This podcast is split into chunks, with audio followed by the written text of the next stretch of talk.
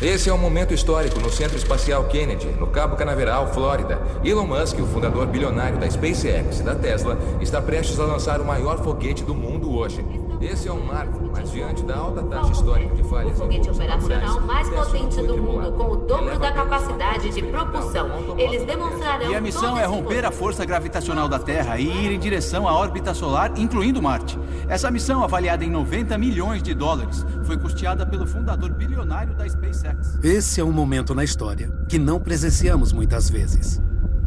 Estamos num ponto de transição incrível. E que não víamos desde as aterrissagens na Lua.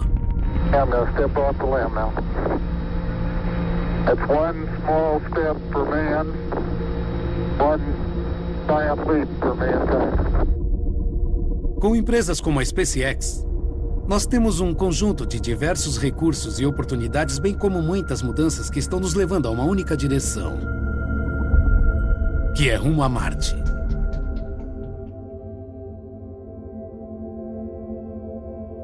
Fala, geeks! Bem-vindos a mais um Pod Geekcast, aqui do seu lindo e astronomicamente maravilhoso Coluna Geek. Eu sou o Peregrino e estou no asteroide B612, cuidando de uma rosa no meio de um espaço. E tirando fotos do buraco negro no centro da galáxia M87, está comigo John. Fala, John, como é que tá as fotografias aí, mano? Cara, em última resolução, com mais de 1 petabyte, e vou aqui até citar a última frase dita pela cadela Laika, antes de entrar no Sputnik 2, em 57, que ela olhou pro cientista e falou, vocês estão querendo me foder mesmo, né? Bom, para deixar o nosso podcast mais cheiroso, para deixar o nosso podcast mais feminino, deixar o nosso podcast mais charmoso, lá do planeta Vênus está conosco diretamente do mundo da literatura, Dani do blog Sabe o que é. Boa noite, Dani. Eu poderia estar em Gallifrey, né? Mas tudo bem, vamos ficar em Vênus mesmo. É o que tem pra hoje. Vênus é a deusa, é a deusa. Não, é um planeta. E num planeta... Porra, Demetrius, é um planeta. Porra, cara, é a deusa. Não, é um planeta. É um planeta. Bom, mesmo. Já sendo apresentado, né? Os já deuses já foram mortos, estão todos mortos. Bereta. Não, deuses Bereta. Ai, ai. Já sendo apresentado aí com uma correção piadística, num planeta classe M, e só quem lê o livro vai entender, está com nós aqui o criador do Major, o escritor e autor do livro Log 1525, e por que não dizer um integrante assíduo e efetivo do Coluna Geek, B. Demetrius. Olá, tudo jóia? Excelente apresentação, geeks. E próximo do planeta Terra, lá em Marte, colonizando esse planeta, está conosco novamente, depois de muito tempo, o historiador e cientista Alexandre Biro. E aí, estou falando da MRO da NASA, dentro da câmara Hi-Hase, daqui de Marte. Só vai, fi. Só vai. Galera, hoje nós vamos falar sobre o homem e o espaço. O que nós alcançamos até hoje, o que nós queremos alcançar, quem é o responsável por isso e se existem as condições necessárias para que a vida humana seja compartilhada entre outros planetas. Além, é claro, de citar escritores, filmes maravilhosos e também o maior filme de todos, que é O Pouso na Lua. Galera, aumenta o som. E vamos, que hoje a Lua é só o começo. Os humanos não vão sobreviver na Terra para sempre. Falcon Heavy está abastecido. ESA está pronto. Então pense em todas as coisas que já alcançamos em questão de civilização. Falcon Heavy está em ignição. Pense em tudo que já alcançamos em questão de cultura. T-15, contagem final. Tá, tudo bem. Nós seremos extintos se não começarmos a explorar o espaço. 3, 9, 8, 7... A sobrevivência da humanidade em longo prazo depende disso. 2 e 1...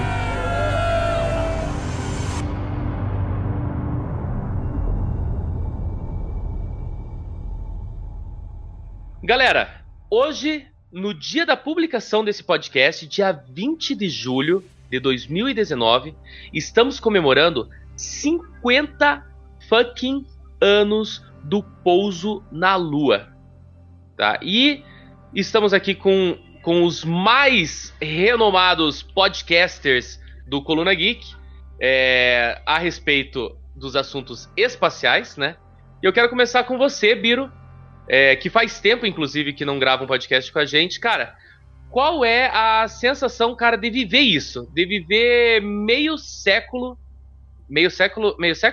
centenário do pouso na Lua. Cara, a experiência de estar vivendo hoje, 2019, 50 anos depois do pouso da Apollo 11, cara, é sensacional, porque assim, eu acompanhei um ano e meio atrás o lançamento do Falcon Heavy, né, da SpaceX. Pra mim já foi um marco muito da hora.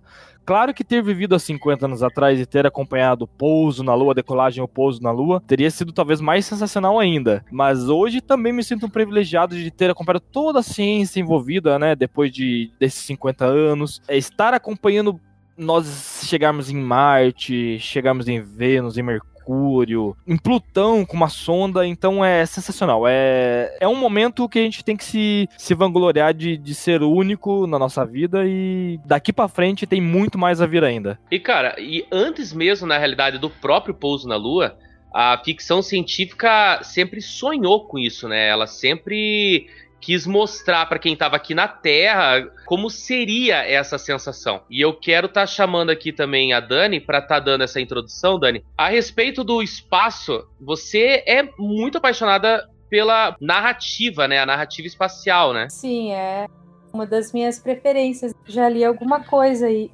sobre esses assuntos, imaginando quando que a gente vai chegar perto de uma coisa que já é tão comum, né, nos livros, filmes, séries. É muito interessante você falar nisso, na realidade, porque esse vai ser o foco principal, talvez, desse podcast, porque como nós somos aficionados por esse assunto, todos nós, e o Biro, ele é muito voltado à ciência, nós vamos tentar conciliar e trazer o melhor dos dois mundos para que você, querido ouvinte, possa entender aonde nós estamos, aonde nós queremos chegar e o que já foi imaginado pelo universo fantástico a respeito disso tudo, né? Bom, e Demetrius é um cara que conseguiu estipular aqui, conseguiu firmar o seu próprio universo. Cara, eu tento trazer um trocadilho, mas eu já acabei de fazer um trocadilho, né? Você acabou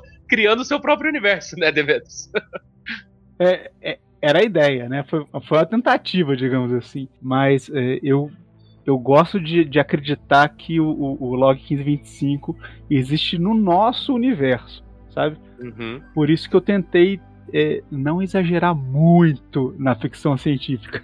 Tentei fazer uma coisa mais hard, sabe? Aquela ficção mais hard, assim. Vamos ver se você realmente tentou trazer aí as coisas mais pro nosso lado mesmo, porque o Biro tá aqui não somente para trazer informação, mas para julgar o que é ou não plausível, né, dentro do que a ciência já alcançou, né? Ah, não, é lógico, é assim, querendo ou não, é um livro de ficção científica, né? Tem coisas que, assim, a gente, eu vou colocar, mas não vou exagerar muito. Mas tem coisa que assim, tipo, totalmente ficção.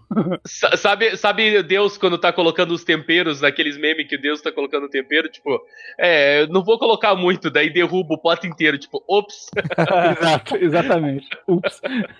Só um dezinho a mais, só, né? Só um dezinho a mais. Um pouquinho de dobra espacial. Ups. Né? Ups.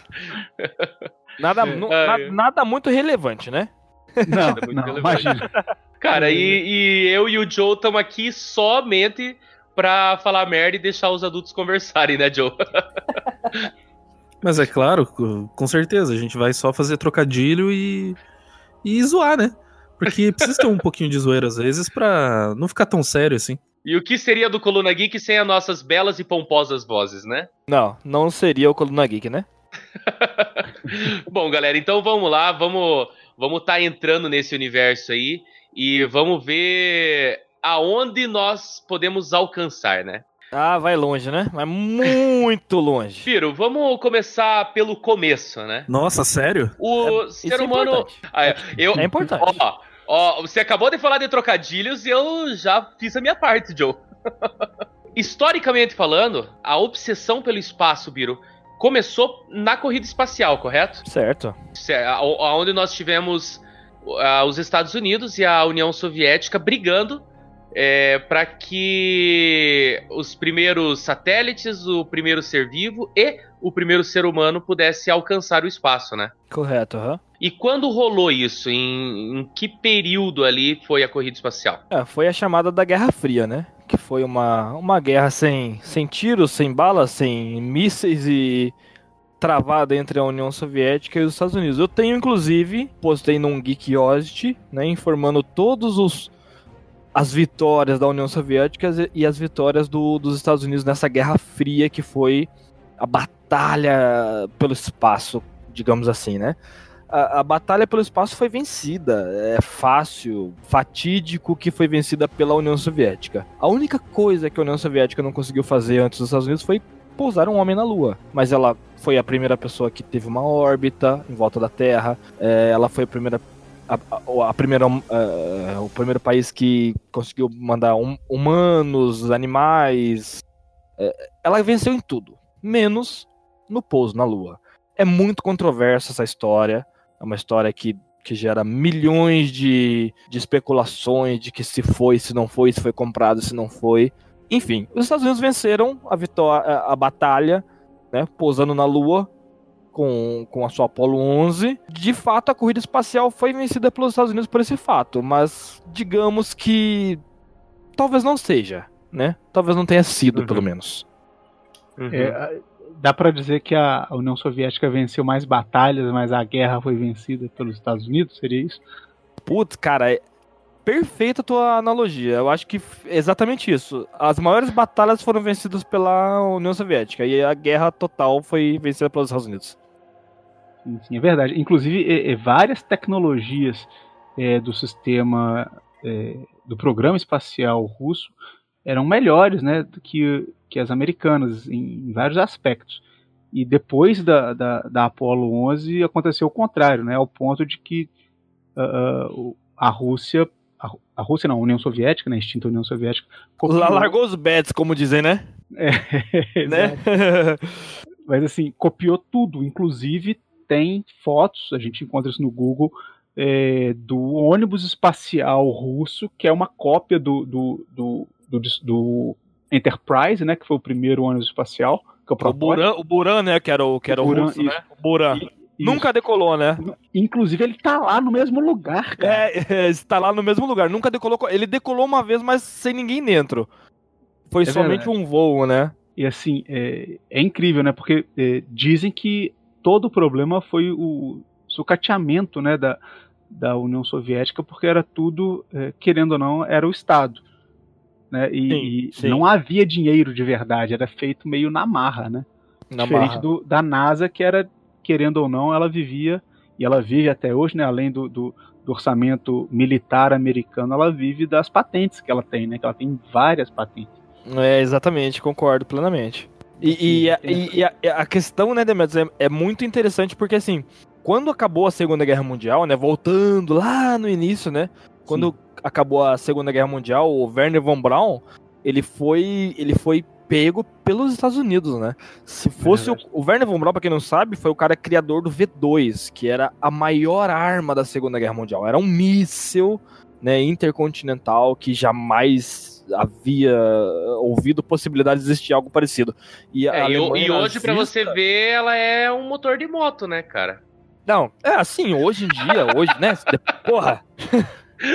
Porra, né, Rafa? Hoje, 70 anos depois... O V2 hoje é motor de moto. Porra, mano, eu não entendo de moto, cara. Pra mim foi uma piada bosta que eu não entendo. É uma câmera em V com 2 pistões. Aí ele pegou o V2 do motor e transformou em 2 pistões. Puta, sacanagem, que bosta, cara. Então eu vou falar que os nazistas eram um pouquinho mais inteligentes que você. Que o V2 significa Vendetta 2, que já teve o V1, Vendetta se chama Vingança em alemão, então era a Vingança 2 deles, né? A Vingança 2 era o fato de destruírem a Inglaterra com seus foguetes magníficos, que jamais havia se pensado. E o Wernher von Braun foi um dos... o engenheiro-chefe desse projeto. E foi ele também que foi o engenheiro-chefe do projeto da Apollo, que foi que levou o homem à Lua. Então, a cartada dos Estados Unidos terem ganhado essa corrida espacial foi o fato do Wernher von Braun estar do lado dos americanos e não do lado dos soviéticos. Caralho, hein? Foi só o cara que projetou o tipo de motor, né, velho? Pra falar a verdade, não o motor, o propulsor, né? O sistema de propulsão que a JPL usava era o do foguete, só que muito mais aperfeiçoado, né? É, exatamente. Foi feita uma engenharia, né, mais adequada, enquanto a Rússia, a União Soviética na época, estava fazendo engenharia reversa. Então eles pegaram os V2 parados lá nos hangares e fizeram toda a engenharia reversa para saber como é que funcionava. E o Wernher von Braun, do lado dos americanos, já estavam lá. Além de ter a V2 pronta, de saber como é que ela funcionava, aperfeiçoando ela mais ainda, né? Além do... Você comentou ali que os Estados Unidos, ele ganhou, na realidade, a guerra por conta do primeiro homem ter chego na Lua. Certo. Mas isso não foi de uma hora para outra. A gente tem um podcast, inclusive, falando sobre isso, sobre a missão Apollo, né? E podcast 17. Podcast 17.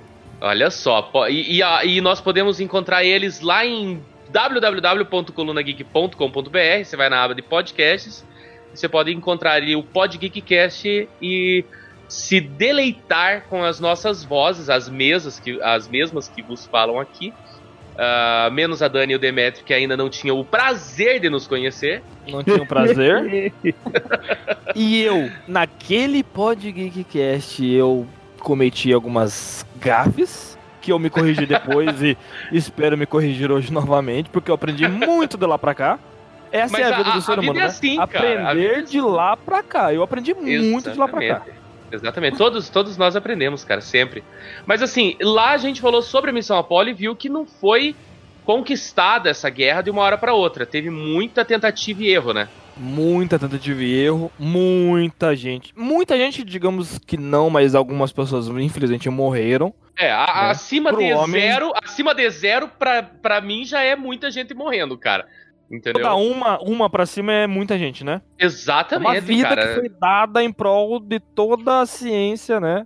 E, cara, a missão Apollo, na realidade, a gente, inclusive, comentou sobre isso lá no podcast, sobre não ter mais missões na Lua, não ter mais como é que é o nome que a gente criou lá, o termo que a gente criou? Luaçagem? Não, a alunissagem existe. A alunissagem? Existe sim, pô. É mesmo? Existe, é o termo que a NASA usa, o termo que a comunidade astronômica usa. Caralho, então alunissagem. Assim, nós não temos mais alunissagem humanos, né, sem que seja satélites e outras máquinas. Humanos pousando na Lua já não tem mais nenhum sentido, porque não tem mais o que fazer na Lua, né?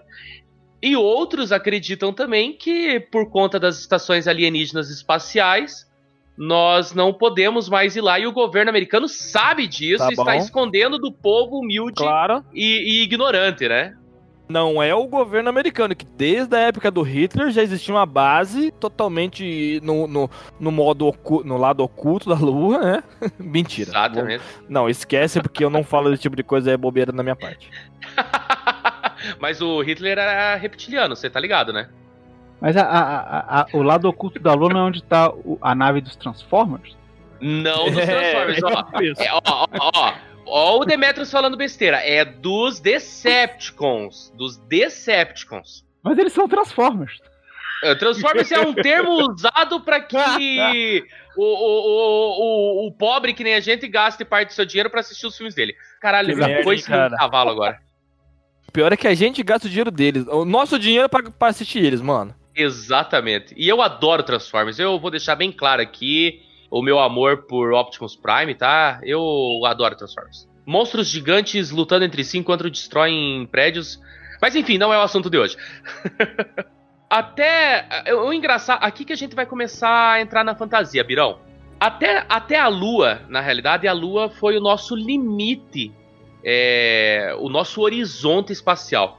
O ser humano, ele vai até a estação espacial, volta, mas a Lua até hoje foi o limite do homem, né? É, até hoje é o limite do homem em relação à distância, né? Uhum. O homem vai muitas vezes na estação espacial para fazer experimentos, para fazer N coisas, para jogar água no ar, para usar um secador de cabelo, para usar, mano, N coisas. Mas a Lua, como distância, ainda é o limite do homem, né? O homem não conseguiu ultrapassar esse limite, não fez uma órbita além da Lua, né, em comparação com a Terra.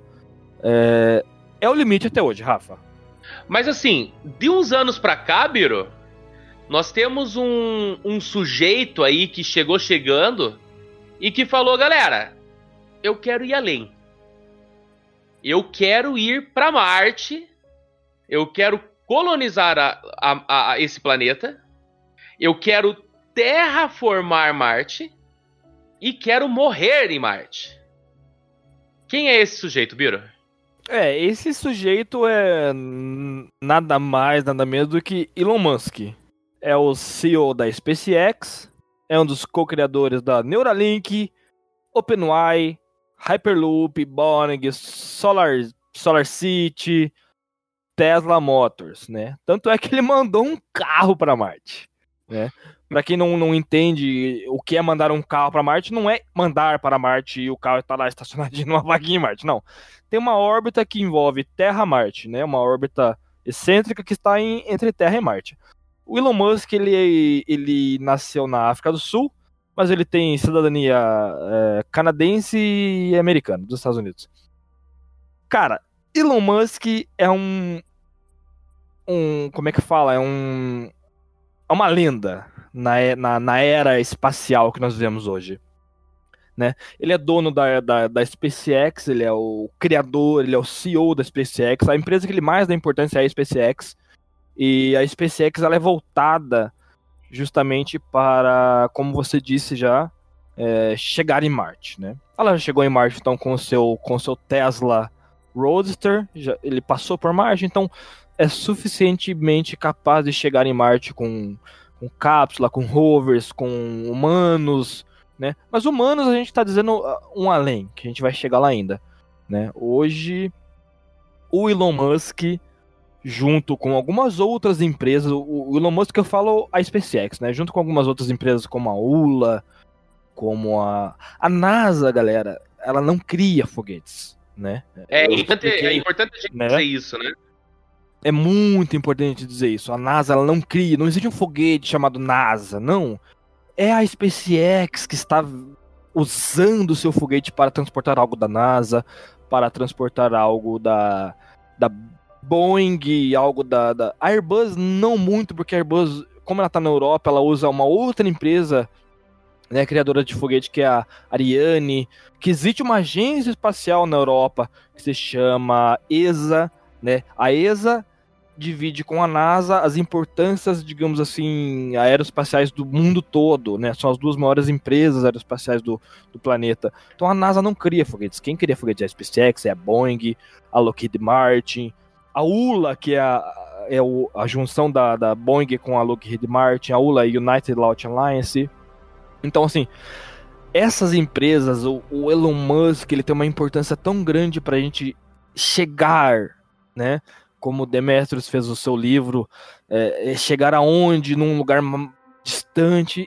E a SpaceX e a ULA, outras empresas, a Ariane, a própria Índia tem um foguete, a China tem uma base foda pra caralho de foguetes, e essas empresas que vão nos levar aos confins do universo, como se diz, né?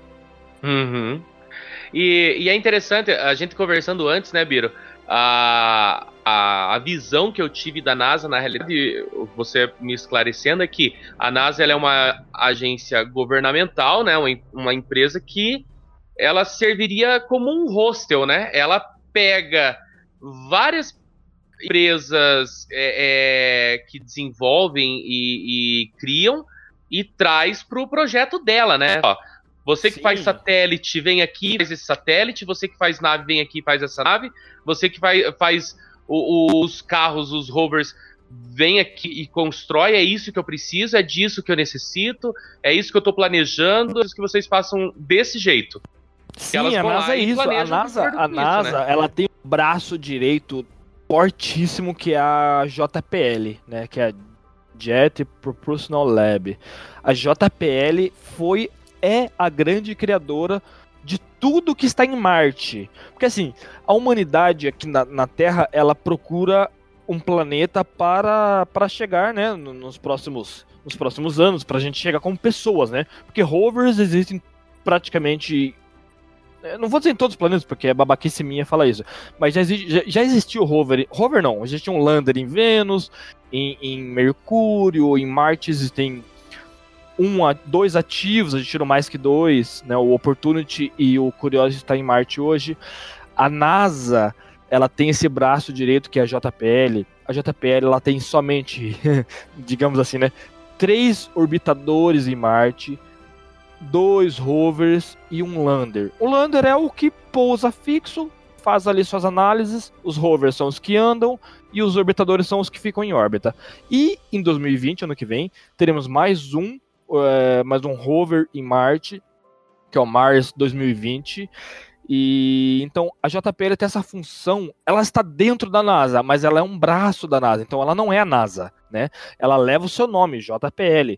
Tanto é que tem uma curiosidade muito bacana que no Opportunity a JPL colocou o logo, né, da JPL no rover, e a NASA ficou puta, como assim? Tem um logo... Tinha que ter o logo da NASA. Aí o que a NASA fez? O que a JPL fez no Curiosity?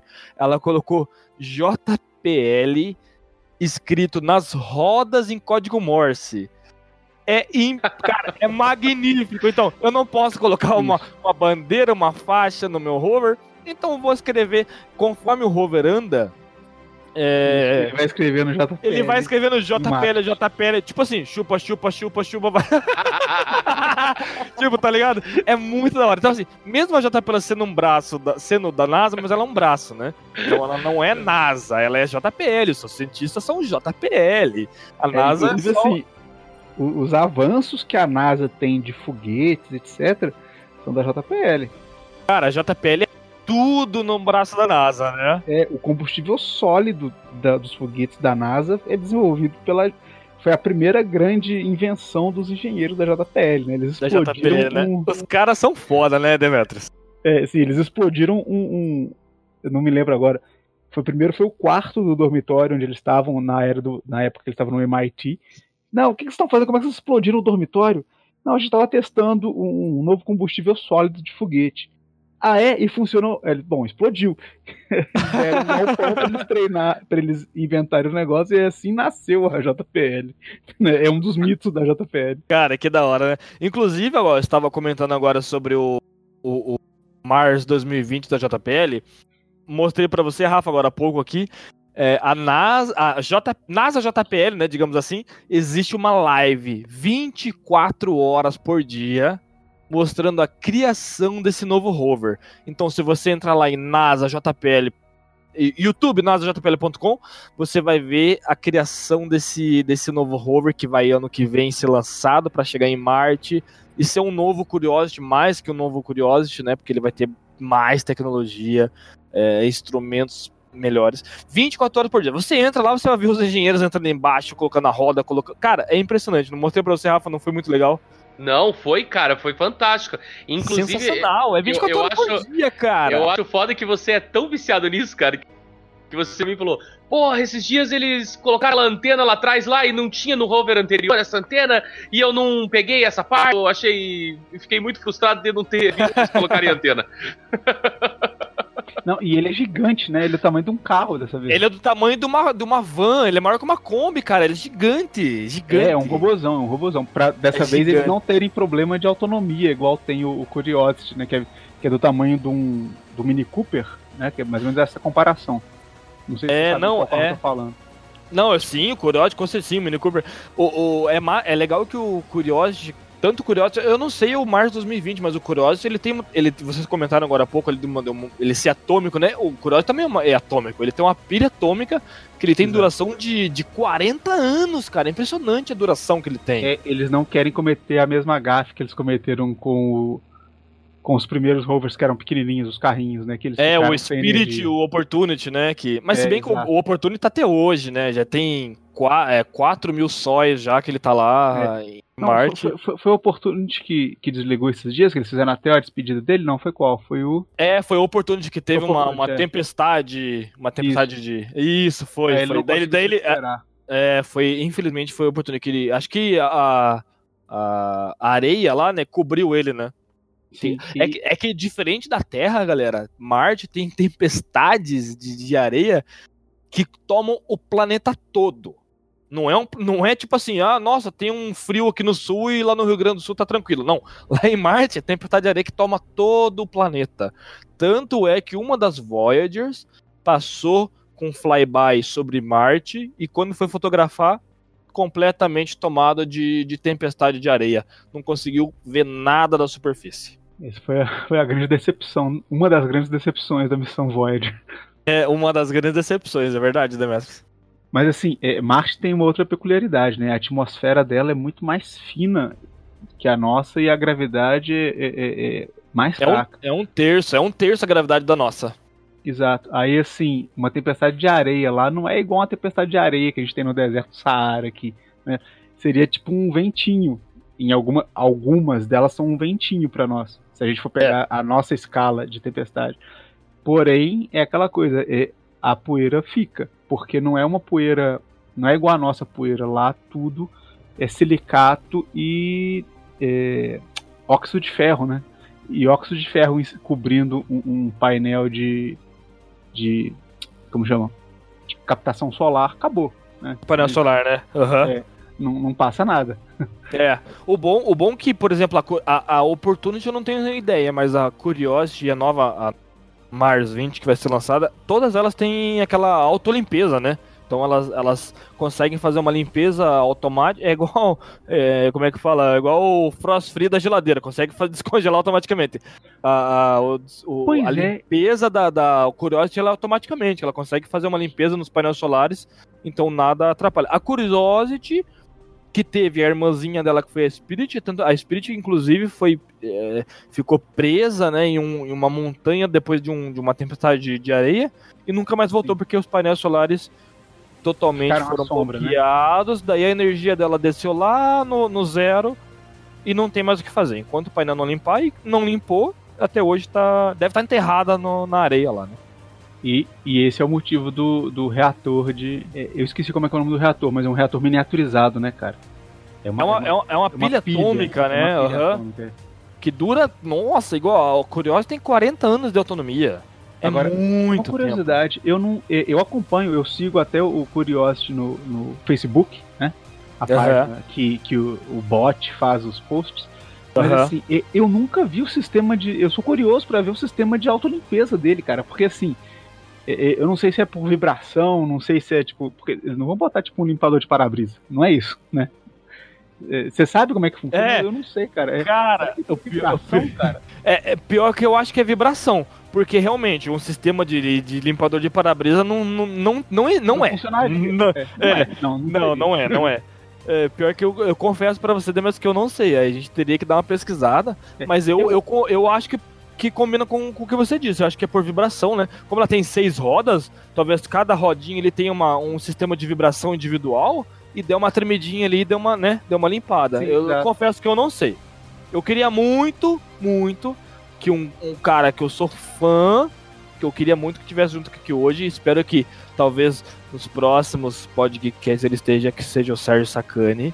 Sérgio Sacani é um cara que, olha, me inspira como ser humano, como profissional na área de astronomia, e quem sabe ele possa explicar pra gente isso. Legal. Vou procurar depois.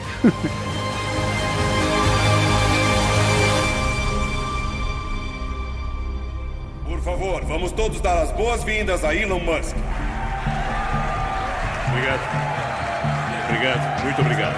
É uma honra. O que estamos tentando fazer aqui é fazer Marte parecer tangível.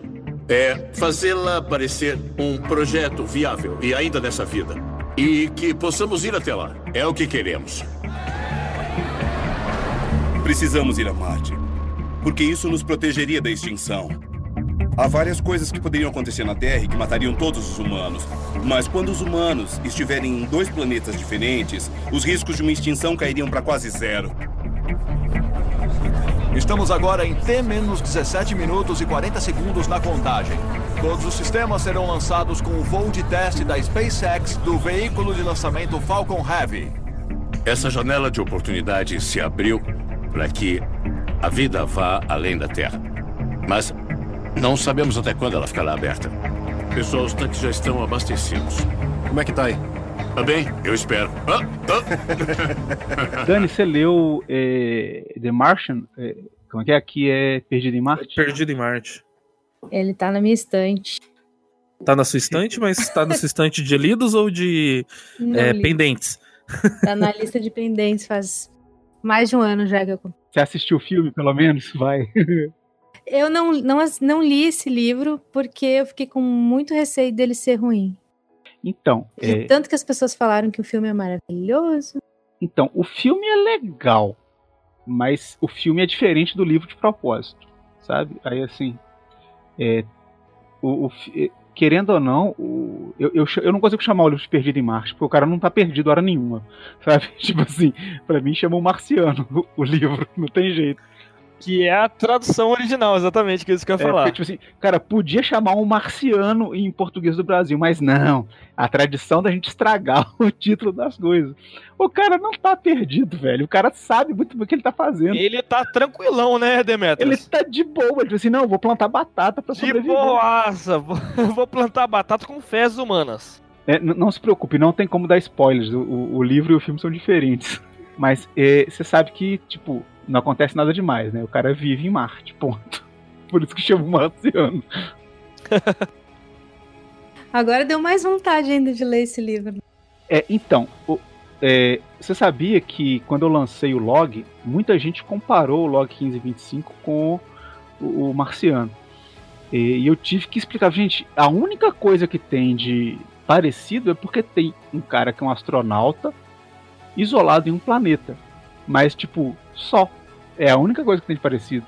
Mas até hoje eu sofro com isso. Tipo assim, no Scoob, sabe? Aquele site Scoob. Consta lá. É Log 1525. Livro semelhante. Perdido em Marte. Assim, é uma sacanagem com Perdido em Marte. Tipo assim, não tem nada a ver uma coisa com a outra. Sabe? Tipo, não tem. O que se trata em vamos colocar assim, né? O marciano. É bem aquela coisa. Fomos pra Marte, sabe? A SpaceX conseguiu. Mas é aquela coisa, provar que existiu vida em Marte, que é a questão toda, sabe? Uhum. E, sei lá, eu ainda tenho as minhas crenças que existiu vida em Marte. Nem que seja em nível, sei lá, microcelular ainda, sabe? Mas no livro, por exemplo, isso é uma resposta, tipo assim, não tem a resposta, sabe? Eles param os experimentos para dar a evasão à história. A grande diferença do livro pro filme é bem assim, o pessoal, muita gente que lê o Marciano acha o livro muito didático. Por quê? Porque o autor é um cientista de verdade, né? Então assim, fica assim, tem hora que parece que você tá dentro de uma sala de aula com um cara da NASA. Você tá dentro da sala de aula com um cara da NASA. É isso que é o livro. Mas eu li, né? Eu li o livro e depois, como eu tenho uma certa coisa com a tradução, assim, agora vamos ao livro original. Aí eu peguei um audiobook e escutei o audiobook todinho. Cara, tem partes realmente do livro original que é assim, quando ele começa a divagar sobre os cálculos, aí você se perde completamente, porque só se você tiver um nível, tipo, um PhD em astrofísica, você fala, beleza, ele tá calculando se vai dar pra fazer ou não, sei lá, hidrazina o suficiente pra explodir o negócio. Ok. Não sei como... É, bem isso, é verdade. Então, o Perdido em Marte, desculpa atrapalhada, mas o Perdido em Marte foi um filme muito proclamado pela própria NASA. Sim. Que foi dito, né, que muitos experimentos que ele fez é por fidelidade, justamente. Fidelidade de que poderia, né, acontecer aquilo, e tudo que ele fez lá existia a possibilidade de realmente fazer, né? Inclusive ele consegue fazer água do único jeito que a gente sabe que se faz água. E, assim, exatamente.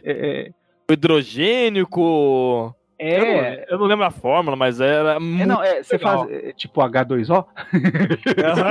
Fórmula H2O? O hidrogênio, o oxigênio com não sei o que lá, e um foguinho que daí explodiu, né? O problema todo é o tal do catalisador, né? Pra você fazer a reação que cria a água não é uma coisa, tipo assim, tranquilinha, não. Como ele disse, e o que ele diz ali no filme é muito real, que dentro de uma cápsula, dentro de tudo que a NASA cria, né, que a NASA e as outras empresas astronômicas criam, nada pega fogo, né, cara? Nada. Exato, você não tem nada que cria fogo ali. Dentro de uma cápsula, dentro de um... Cara, eu achei isso genial, sabe? Tipo, ele tem que usar um crucifixo, cara, pra poder a combustão do negócio, sabe? Nada cria fogo, nada cria, né? Nada pode pegar fogo, justamente. Porra, a Apollo 1, né, foi exemplo de tudo. A NASA, ela teve que usar da própria como é que fala? Da própria humanidade, assim, do próprio humano morrer pra ver que isso realmente não poderia acontecer. A NASA, na Apollo 1, conseguiu criar uma atmosfera dentro da cápsula com 100% de oxigênio, sendo que a nossa atmosfera não tem 100% de oxigênio. Ou seja, ela se tornou ultra, mega inflamável, né? Então as pessoas, infelizmente, morreram ali, para infelizmente os criadores aprenderem que não poderia ter usado uma atmosfera assim, né? Uhum. Então hoje, e no filme, no livro, não tem como a NASA fazer nada diferente daquilo dali que aconteceu. É justamente aquilo que seria hoje nos dias de hoje, né? Uhum. E, Biro, agora vocês falando sobre Perdido em Marte, me lembrou de uma ferramenta de roteiro que eles usam ali, que é o combustível, e você ter que voltar para Marte para pegar o cara de novo, e não tem combustível. Eles usaram um efeito chicote, né, da atmosfera da Terra, para pegar impulso. É o estilingue, né? O estilingue, exatamente. Estilingue gravitacional, que fala. Isso, falei chicote, não, é estilingue, exatamente. No Interstellar, ele também usa o estilingue gravitacional para pegar impulso, para poder economizar combustível ali. Só que em vez de usar a atmosfera da Terra, ele usa a atmosfera do... Esqueci o nome do buraco negro que eles citam lá. Gargantua. Gargantua. Eu só quero tirar essa dúvida, cara. A NASA, ou as agências espaciais ali que trabalham para a NASA, as empresas, elas usam realmente o estilingue espacial, o estilingue gravitacional, para poder, poder economizar combustível? Como que é essa situação da... Usam. Então, assim, a NASA, todas as outras empresas usam, com certeza, o estilingue gravitacional para tudo que vá além do sistema solar superior. Sistema solar inferior é Terra, Vênus e Mercúrio, né? Acima disso, Marte, Saturno, Júpiter, Urano, Netuno e Plutão. Plutão não se conta mais, mas isso se chama sistema solar superior. Então, usa sim, inclusive, as próximas missões que vão para Júpiter, que é a missão JUICE, vai usar o sistema gravitacional, né? Vai usar o flyby, que eles chamam, que é um flyby pelos planetas, para usar um estilingue para os próximos planetas. E a Voyager usou, a missão Cassini usou, a própria missão da Curiosity, quando foi lançada, usou um estilingue gravitacional pela própria Terra. Ou seja, quando você decola da Terra, não vai diretamente para Marte, não. Você dá uma volta nela, quando você está no seu periastro, que é o ponto mais baixo, conforme comparado à órbita perto da Terra, você usa o seu flyby para ir mais longe. Então, é usado, e é o melhor método para se poupar combustível, né? Todos nós sabemos que o combustível... Eu expliquei para vocês um pouquinho antes de iniciar o cast, que 90% do nosso combustível é gasto para a gente sair da atmosfera terrestre. Porque é aqui que está o maior atrito, né? Depois que a gente entra em órbita, nossa, cara, é 10% do combustível para a gente ir para a Lua, para Marte, para os próximos planetas, né? Então, o estilingue gravitacional é muito utilizado e foi descoberto por consequência, por uma cagada, digamos assim, em uma das decolagens da Voyager, né? Em uma das decolagens da Voyager, os caras olharam assim e viram um alinhamento dos planetas e falaram: nossa, dá pra gente fazer um estilingue aqui que vai pra lá, que vai pra lá e que vai pra lá. E utilizaram a primeira vez em uma das Voyager. Eu não lembro se era na Voyager 1 ou na Voyager 2, mas foi por cagada, digamos assim. Eu pergunto isso, cara, porque tem muita coisa dentro da ficção, tem muita coisa dentro das histórias, os filmes principalmente, né, que são experimentos, né, ainda é uma teoria que não é praticado, né. Eu vou colocar como exemplo aqui a gravidade artificial da estação espacial. Quando você tem um anel ali um habitat que é um anel, um ambiente ali, um cômodo que é um anel dentro de uma estação espacial, e ele gira, isso gera gravidade dentro da estação espacial. Isso foi feito lá desde do 2001, a Odisseia no Espaço, mas que a estação espacial hoje a gente vê que não é assim ainda, né? Não que a estação espacial gere uma gravidade. Não tem como ela gerar uma gravidade. É o efeito, né? Centrífuga, né? É o efeito centrífuga. Você gira aquele cômodo para que ali tenha uma gravidade artificial, né? Então, é mais ou menos isso, Rafa. Na verdade, a gente vê no Interestelar que tem aquela nave... Eu não lembro os nomes. Porque é a Endurance. Eu não lembro os nomes. Porque, assim, dentro do espaço, no vácuo, é microgravidade. Ou seja, né, a gravidade é praticamente zero. Então, em qualquer hipótese que você esteja no plano terrestre, no teto, nos lados, não existe lado na estação espacial ou em qualquer coisa que esteja no vácuo. Não existe lado. Não existe lado, é fato. Qualquer posição que você durma, que você acorde, que você deite... Não tem como deitar, porque não existe lado. É muito difícil para nós aqui concebirmos isso. Não existe lado, você não dorme deitado, você não dorme de pé, é uma posição só. Por isso que no Interestelar tem aquele sistema que dá curvas. Em qualquer possibilidade que você esteja ali, não existe deitado, de pé, de lado, não existe lado. No vácuo, não existe lado, é simples, né? E mesmo, então, se não existe lado, não existiria o efeito centrífuga, então. Você tá falando que poderia ser, sei lá, só na ficção mesmo isso. Cara, o efeito centrífuga, pra mim, é você determinar uma rotação e tudo aquilo se torna uma rotação. Não, na teoria, no vácuo não existe isso. Entendi. Aí eles usa-se a premissa de que aceleração e gravidade são correlatas, né?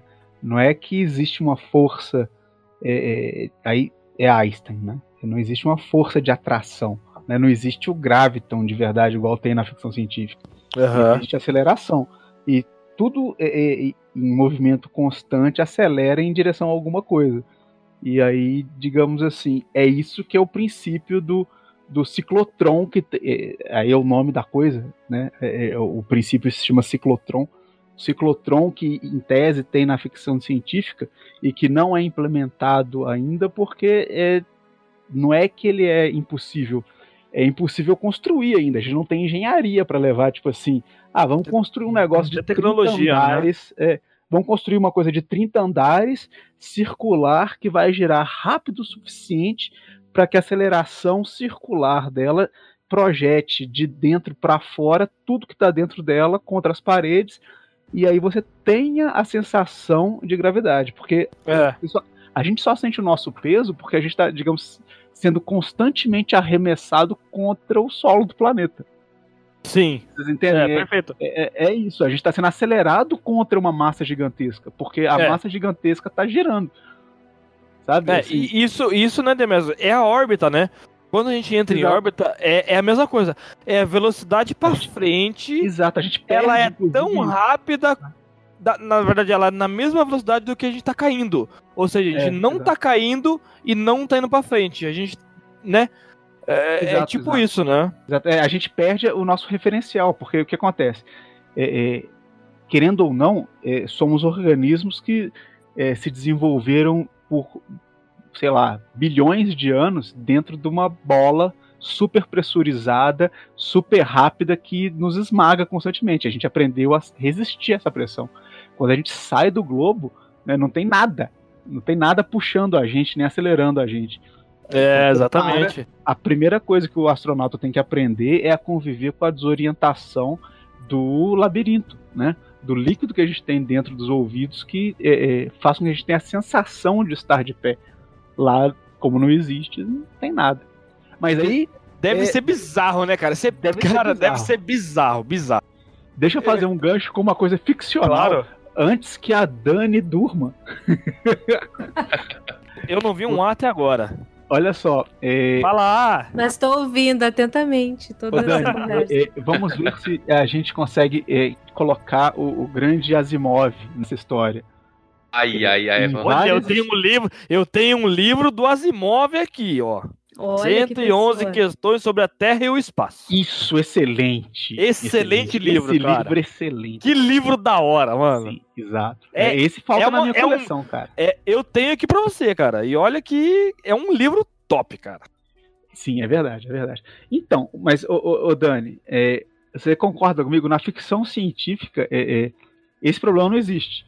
Porque... todas as naves ou tem gerador de gravidade artificial ou usa o sistema de ciclotron. Se for uma ficção científica mais hard, a gente vai ter igual o 2001 ou igual o fugiu agora o nome, esse novíssimo, é o Interestelar, né? Que a novíssimo, naves... 2014.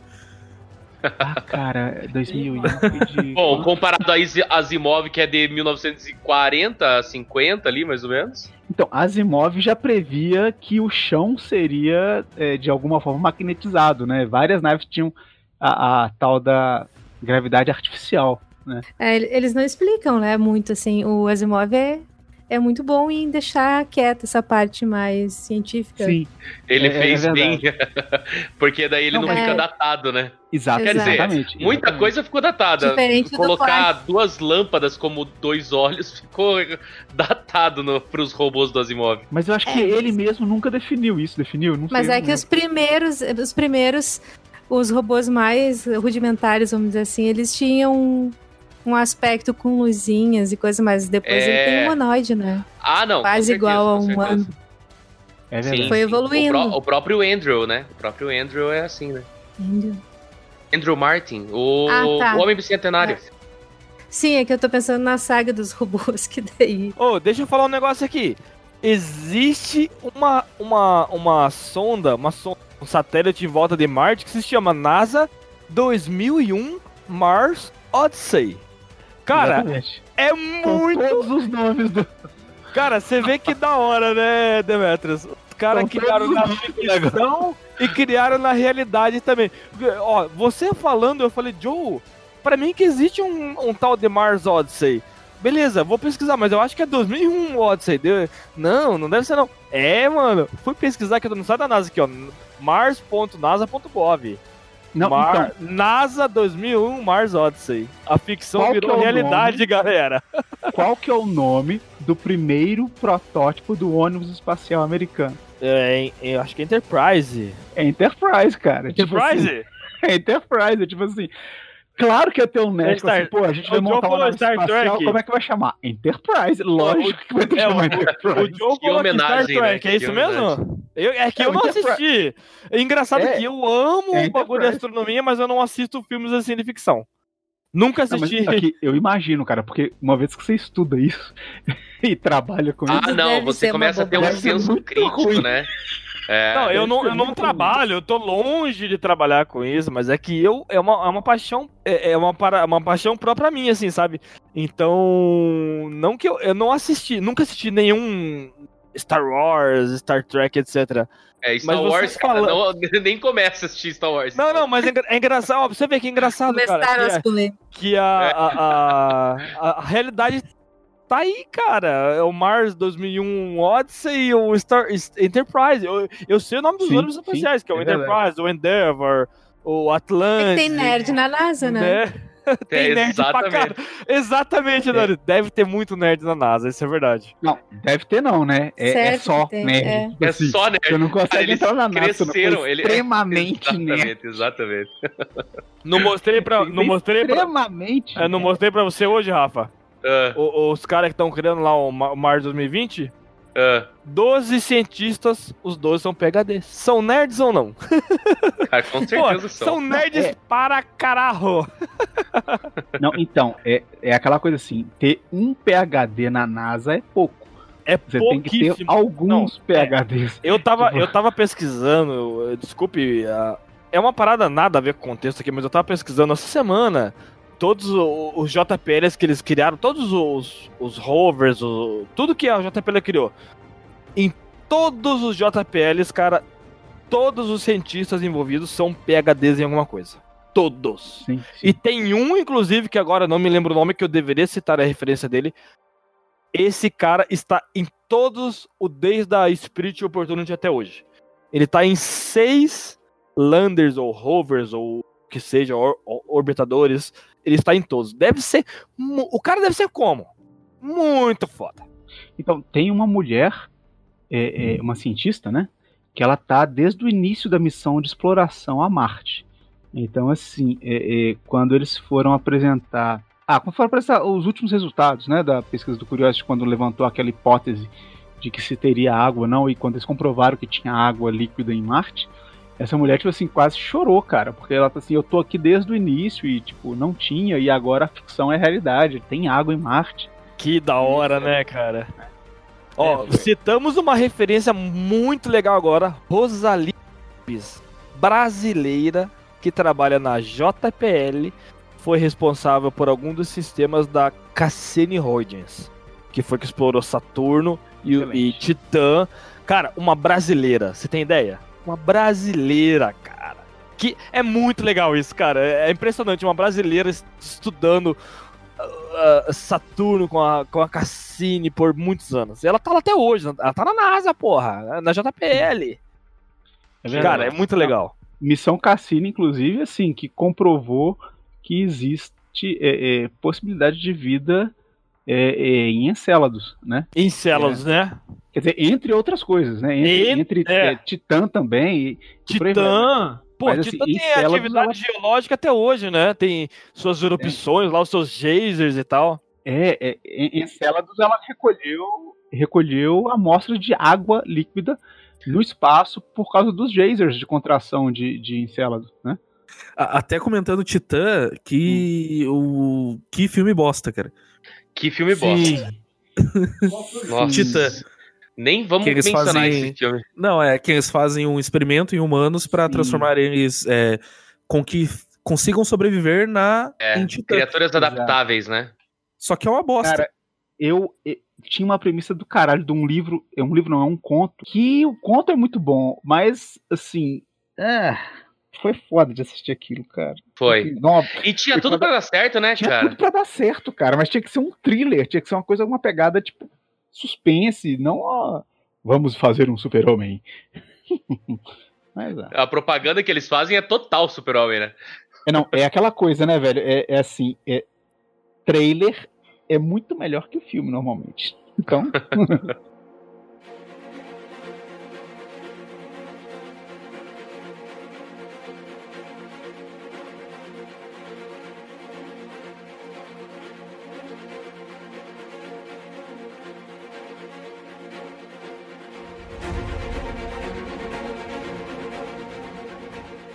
Voltando lá na estação espacial, cara, hoje, na realidade, Biro, o astronauta ali, ele não pode, o cosmonauta, né, ele não pode viver na estação por muito tempo, né, ele tem um limite de tempo lá, né. Tem um limite, o máximo que já se viveu lá foi um ano. Imagina você vivendo um ano dentro da estação espacial, cara. Uhum. Esse foi o máximo. Tanto é que eu não lembro o nome do astronauta, mas ele tem um irmão gêmeo, né, inclusive, que quando ele voltou pra Terra, ele estava 3 centímetros maior do que o seu próprio irmão. Então ele cresceu 3 centímetros dentro da estação... Dentro, né? Puta merda. dentro da estação espacial. Ou seja, a estação espacial... Cara, a gente está a 340 km de altura e ela já cria um ser humano diferente, né? Ou seja, ele conseguiu crescer dentro da estação espacial. Então... Pensa isso voltado para outros planetas, para Marte, por exemplo, que é o nosso... Asimov pensa nisso. Sim. Exatamente. Há 70 anos atrás. É bizarro. O que acontece com os astronautas quando eles estão no espaço, quando eles vivem na estação espacial, é um efeito muito mais simples. O que acontece? Não é que eles crescem. Como não tem a gravidade, a compactação que a nossa coluna sofre, querendo ou não, nós somos um bicho adaptado para morar nesse planeta, né? E querendo ou não, a gente tem 1 bilhão de toneladas de atmosfera sobre a gente. Para todos os lados, né? Não só para cima, né? Tanto para os lados, né? Para baixo não, mas mais para os lados e para cima, né? Exato. Então, assim, eu costumo falar com os amigos meus assim que a melhor ficção científica que existe é quando a gente para analisar a nossa realidade, cara. A gente é um ser que se desenvolveu num planeta que... A forma de vida que nasceu aqui é prensada por milhões de toneladas de atmosfera. E quando a gente sai, a gente perde essa pressão. O que acontece? Os nossos discos intervertebrais relaxam, porque a gente está sempre prensado contra o chão. Então as nossas articulações relaxam e aí a gente cresce, sacou? Então não é que a gente cresce de verdade, a gente só assim relaxa completamente. Só que aumenta o espaço entre os discos, né? Imagina a dor quando pousa aqui e uma semana depois, cara. Isso causa osteoporose, isso causa problema de vascularização. E quando o cara volta, bicho, isso deve ser doloroso demais, porque você sai de um negócio, tipo assim, que não tem peso sobre as suas articulações pra, tipo assim, uou, você voltou a pesar 90 quilos, amigão. Deve ser ruim, cara. Tanto que se vocês já acompanharam a realidade de um astronauta saindo da cápsula, tem isso no YouTube... Ele tem que sair carregado, mas não é porque ele tá cansado, não. É porque ele não consegue se colocar de pé. Não consegue andar, não consegue. Agora, vamos fazer a referência pro cara, porque o cara merece, mano.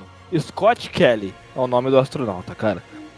Sim, Scott Kelly. É igual você falou, ele sai carregado da cápsula que pousou ali.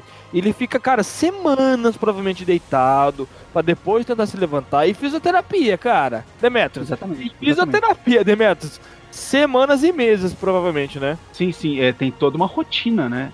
O mais legal, cara, astronauta digamos assim, é o cúmulo do ser humano, né? É um cara que tem que ser extremamente inteligente e é um cara, tipo, normalmente com PhD, ou seja, é um cara que poderia ser um professor universitário, e normalmente eles são, que é treinado para ser um super pedreiro, técnico, eletricista e o que for necessário, porque ele tem que ser tudo isso na estação espacial, né? E ainda um super atleta, velho. Exatamente. Ele, então, cara, assim, ele é muito foda, né? Tem que ser. O cara tem que ser. Os homens e mulheres que são do programa espacial, cara, são assim. São ninjas. Ponto. Tá, e... Ó, eu tô vendo aqui.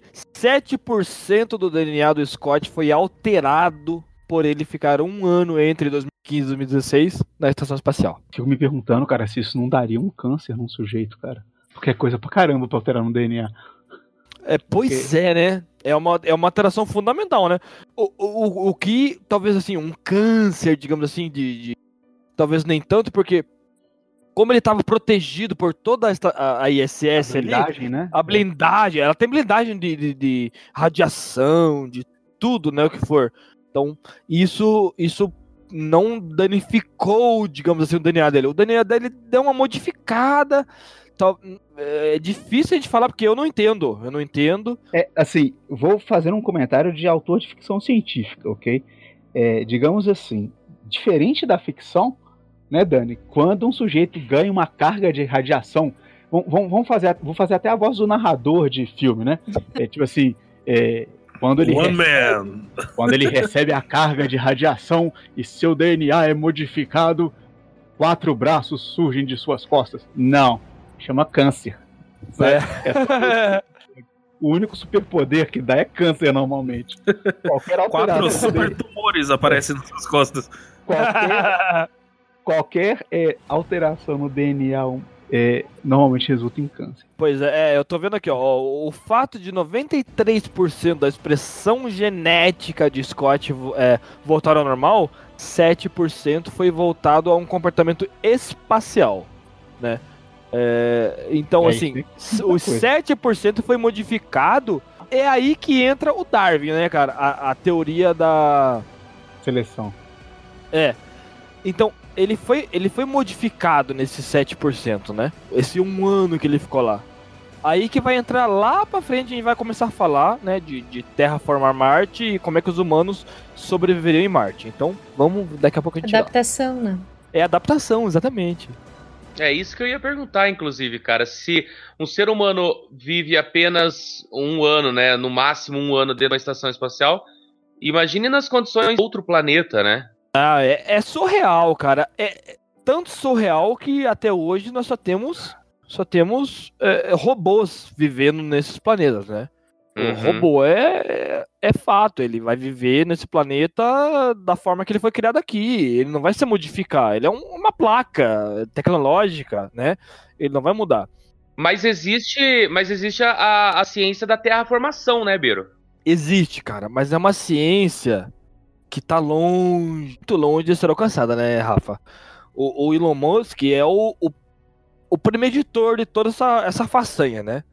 Ele já falou que quer morrer em Marte, ele quer ser um dos primeiros a ir para Marte, né? Mas Marte não é assim, né, Demetrius? Você que também estuda, não é assim, chegar em Marte e viver em Marte. Não é. Radiação totalmente destruidora dos nossos genes, a composição atmosférica de Marte. 95% de dióxido de carbono, 2% de nitrogênio e 1% de argônio. Não tem oxigênio em Marte. Como é que o humano vai viver em Marte? Ele vai viver em Marte somente na superfície, embaixo, né? Oculto lá embaixo, ou com cúpulas. É uma das hipóteses da NASA, né? São os projetos. Teve, inclusive, o concurso, né? Foi feito pela NASA e também... em conjunto com a HP e com a NVIDIA, não sei se vocês viram isso, que para que artistas conceituais e de 3D criassem suas cidades futuristas para a NASA usar no projeto. Então, assim, foi cada conceito interessantíssimo. Tudo com cúpula. Não tem como. Não tem como. Existe uma galera que vive lá no deserto do Arizona, nos Estados Unidos. Eles Biosfera 2, né? Cara, é muito louco isso, né? É uma... como é que fala? É uma galera de desocupados que ficam lá. É bizarro. É bizarro, cara. Vamos dizer que sejam uns astronautas do futuro. Eles moram dentro de um domo. Vivem numa situação inóspita totalmente. Não é Marte, né? São astronautas. É um projeto da NASA. O Biosfera 2 é um projeto. É um projeto da NASA. Então, assim, o pessoal só anda, só pode sair de lá vestido de astronauta para não ter contato. Vestido de astronauta, perdão. Com o traje de caminhada espacial, né? Para poder testar o traje e não ter contato com a atmosfera, para estarem sempre usando o oxigênio usado dentro da Biosfera 2. Mas, se eu não me engano, o Biosfera 2 já é um projeto paralisado, já não me lembro. Tem anos que eu não vejo um update do Biosfera 2. Eu acho que ele parou já. Eu sei que tinha um site, né? Tinha um site que eles atualizavam, né? Tinha seus updates lá diários e tal. Faz tempo também que eu não clico lá para saber se ainda tá rolando. Mas deve estar, né? Eu não sei, eu tenho... Esse realmente, o Biosfera... Deixa eu ver aqui. É aquela coisa, né? A gente tem a maior biblioteca do mundo na ponta dos dedos. O Wikipedia diz que acabou, hein? Pois é. Eu tô vendo aqui também. Eles acabaram com o projeto. De 86 no Arizona. Já era. Segundo o Google, tá fechado agora, mas abre às 9 da manhã. Eu tô muito... Tá fechado, abre às 9 da manhã. Exatamente.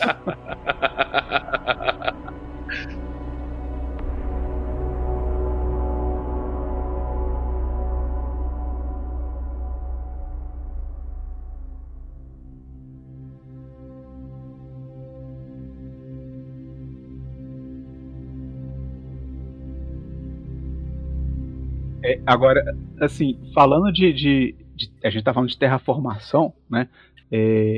Tirando todos os clássicos da ficção científica, não adianta brigar comigo porque eu vou falar de Alien, mas o negócio da Weyland Yutani no Alien é terraformação, né? Tava demorando. Então, assim... Tava demorando.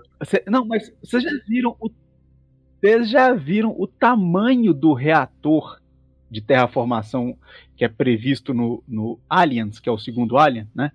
Assim, é gigantesco, cara. Tipo assim, tudo se passa, o filme inteiro se passa dentro do complexo do reator, ou seja, é uma cidade. Aí, se você parar para analisar, realmente, olha só, uma estrutura que gera monóxido de carbono, efeito estufa o suficiente, e oxigênio, entre outros, a partir de um reator de fusão, cara. Isso tem para um planeta inteiro, a ponto de mudar a atmosfera. Se a gente parar para pensar, a gente existe aqui nesse planeta há tempo suficiente, mas só de o quê? Revolução Industrial para cá que a gente começou realmente a influenciar o nosso clima. E mesmo assim, são quantas centenas de anos já poluindo para mudar o clima. Imagina você ter que construir uma máquina para mudar um clima do planeta. E o pior, não é só mudar um clima, é criar uma atmosfera. No caso de Marte, por exemplo, qual que é a grande dificuldade? É aquelas coisas assim, né? Marte não tem um fator fundamental para funcionar. Ele não tem um campo eletromagnético, né? É por isso que ele não tem atmosfera. Não tem um campo eletromagnético e não tem como voltar ele, né, Demetrius? Não tem, ele não tem. Não tem. Em tese, né, não teve como ser comprovado, o Mars 2020 vai fazer isso, vai tentar achar, pesquisar o núcleo, né? O InSight que pousou lá na Holanda, que pousou há meses atrás, ele tá querendo provar isso, né? Também, fazer a análise geológica, né? Isso, a análise geológica e do núcleo dele. O que acontece? O núcleo da Terra é ferro-níquel. E ele tá, tipo assim, vivo, né? Ele tá, tipo assim, ele tá o tempo todo incandescente, girando a velocidade... Magmático ferroso, né? Exato. E assim, o ferro-níquel girando a velocidade absurdamente alta dentro do planeta incandescente e gera um campo eletromagnético. Criou o dínamo, né? Exato. E aí a gente é protegido por isso. Por isso que a gente não morre por causa da radiação solar. Exato. Não tem esse campo de força. Inclusive, morreu, né? Parou, né? Exato. Inclusive, assim, o que falta nas nossas naves de verdade pra gente ir pra outros lugares, além de um sistema de velocidade alta, é ter um gerador de campo, pra gente poder ter realmente o mesmo escudo que a gente tem no planeta.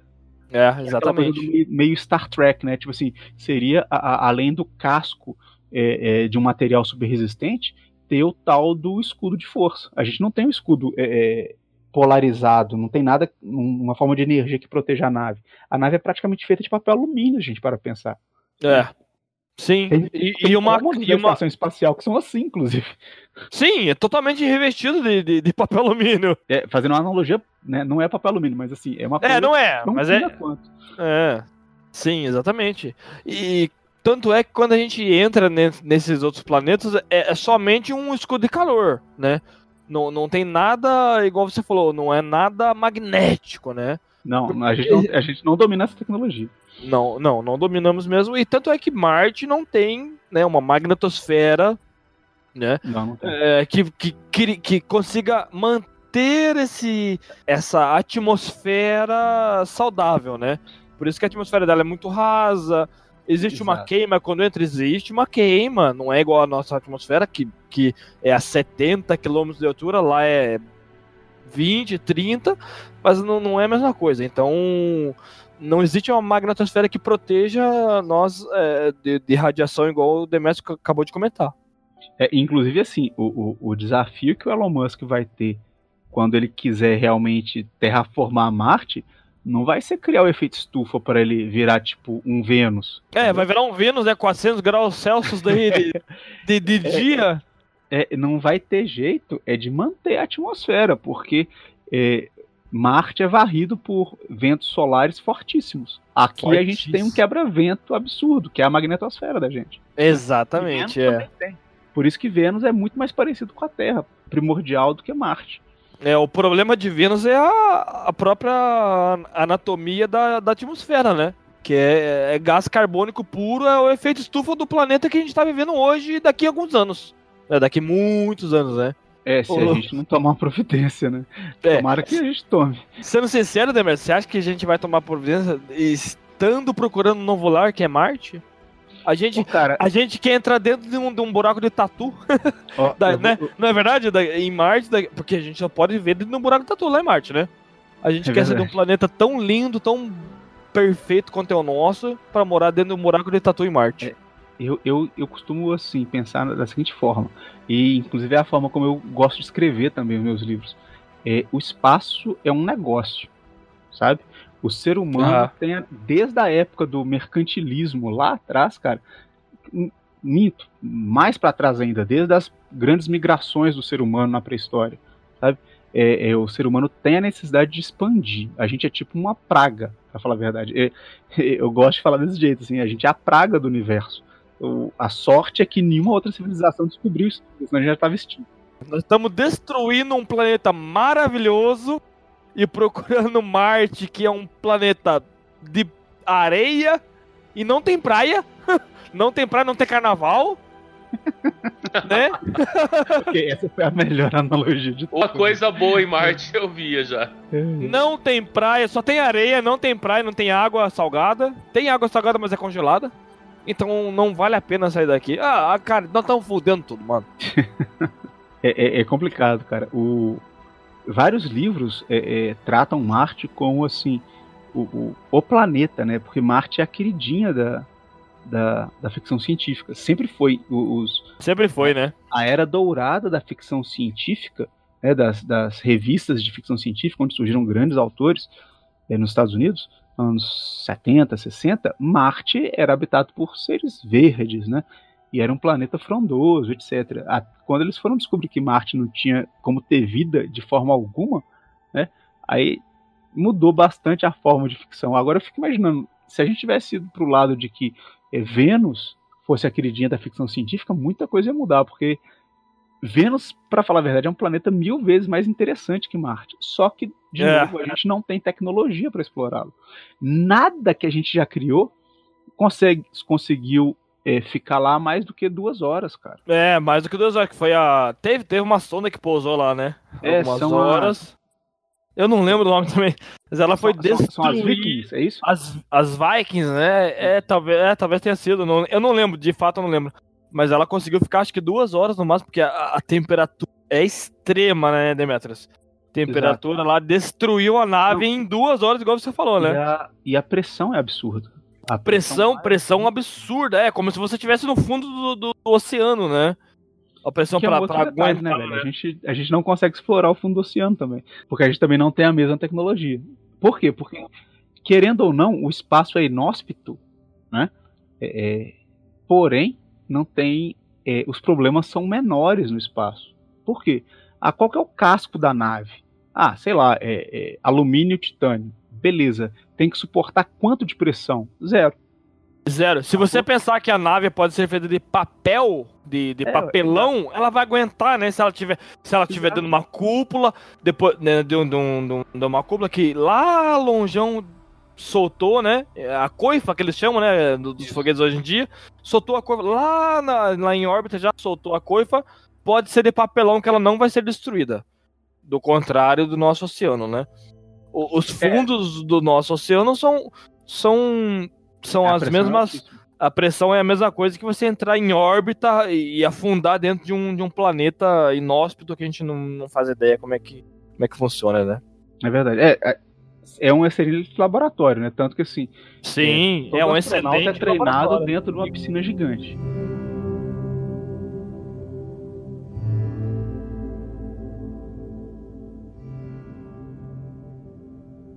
A lua inteira agora é um manto negro, o fim das vozes no meu rádio, são 4 ciclos no escuro deserto do céu. Fala, geeks, como vocês estão curtindo esse episódio sobre viagem do homem e o espaço? Mas eu não tô aqui para comentar sobre o episódio em si, eu vim aqui rapidinho só para lembrar que tá rolando a promoção Eu Quero Meu Log 1525. Então, você já postou no seu Instagram, no seu Facebook, uma foto e colocou essa hashtag? Ainda não? tá na hora de colocar. A gente tá só esperando. Dá um tempinho aí pra vocês poderem postar bastante e a gente poder sortear esse livro. Você vai ganhar inteiramente de graça um Log 1525 desse autor fenomenal, muito parceiro, além de ter uma ótima escrita, num produto magnífico que a Shadow Books está nos concedendo para dar para você. Então, o que está esperando? Poste logo, participe dessa promoção, compartilhe nosso episódio, comentem esse episódio, comentem com os amigos, compartilhem e nos ajude a crescer, pois nós crescendo só vamos ter muito mais conteúdo para vocês. Muito obrigado e continue curtindo esse episódio. Vocês comentaram aqui sobre terraformação, sobre Vênus ser mais interessante do que Marte, né? Só que a cultura pop fez ela ser a queridinha.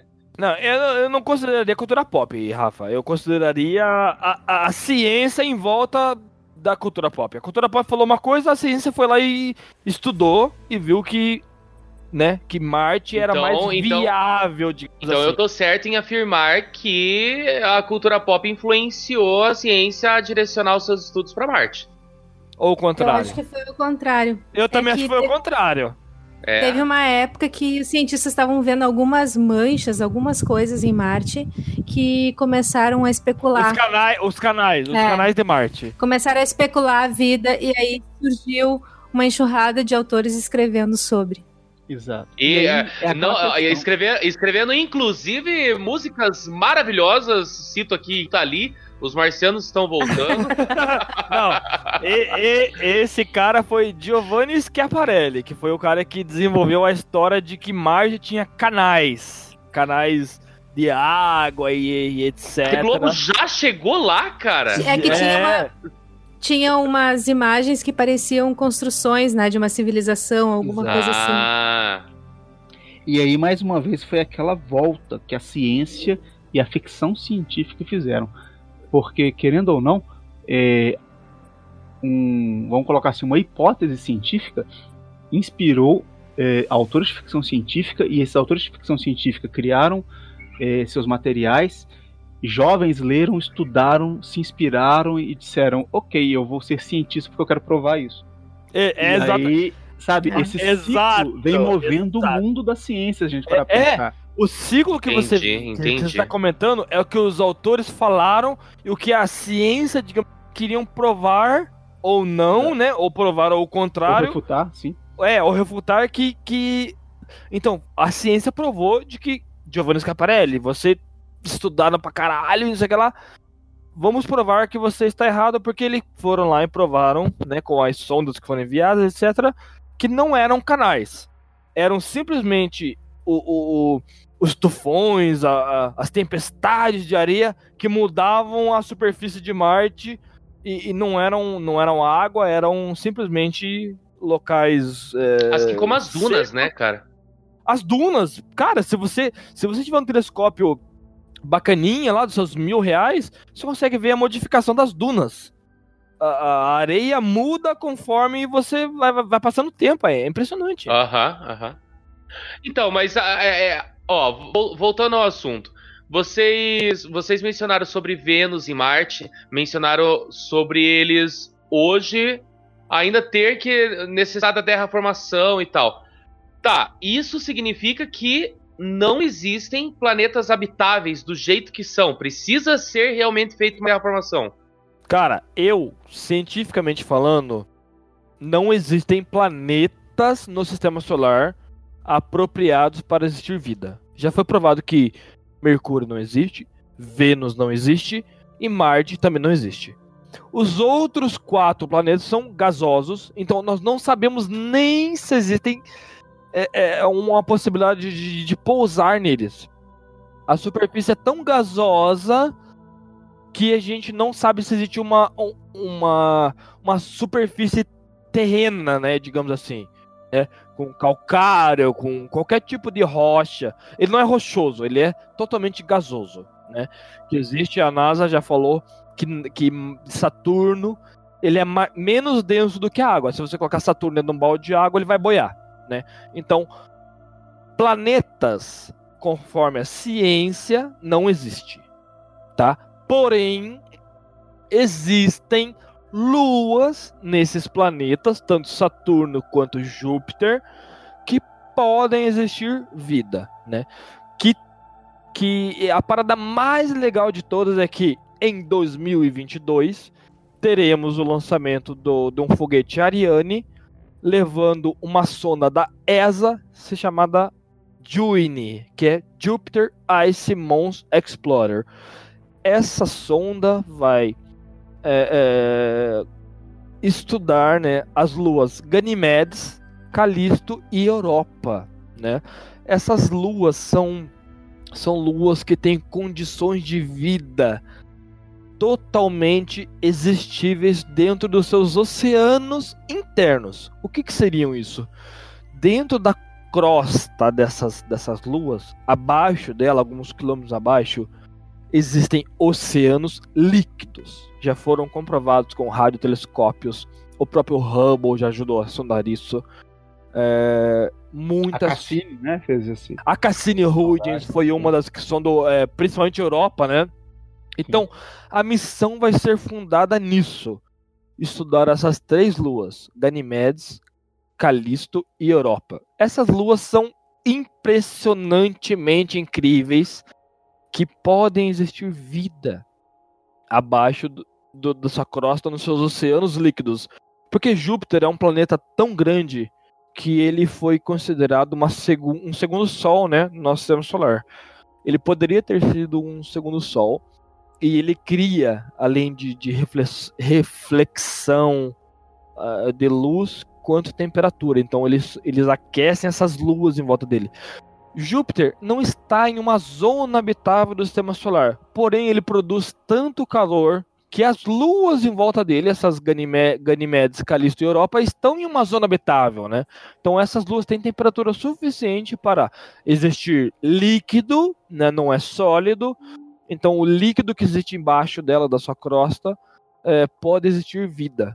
Então, a próxima sonda, a JUICE, que é pela ESA, né, vai inspecionar, fazer essa missão de tecnologia e ciência em volta dessas luas, que pode existir vida, qualquer tipo de vida. Não pense que é uma vida igual a nossa.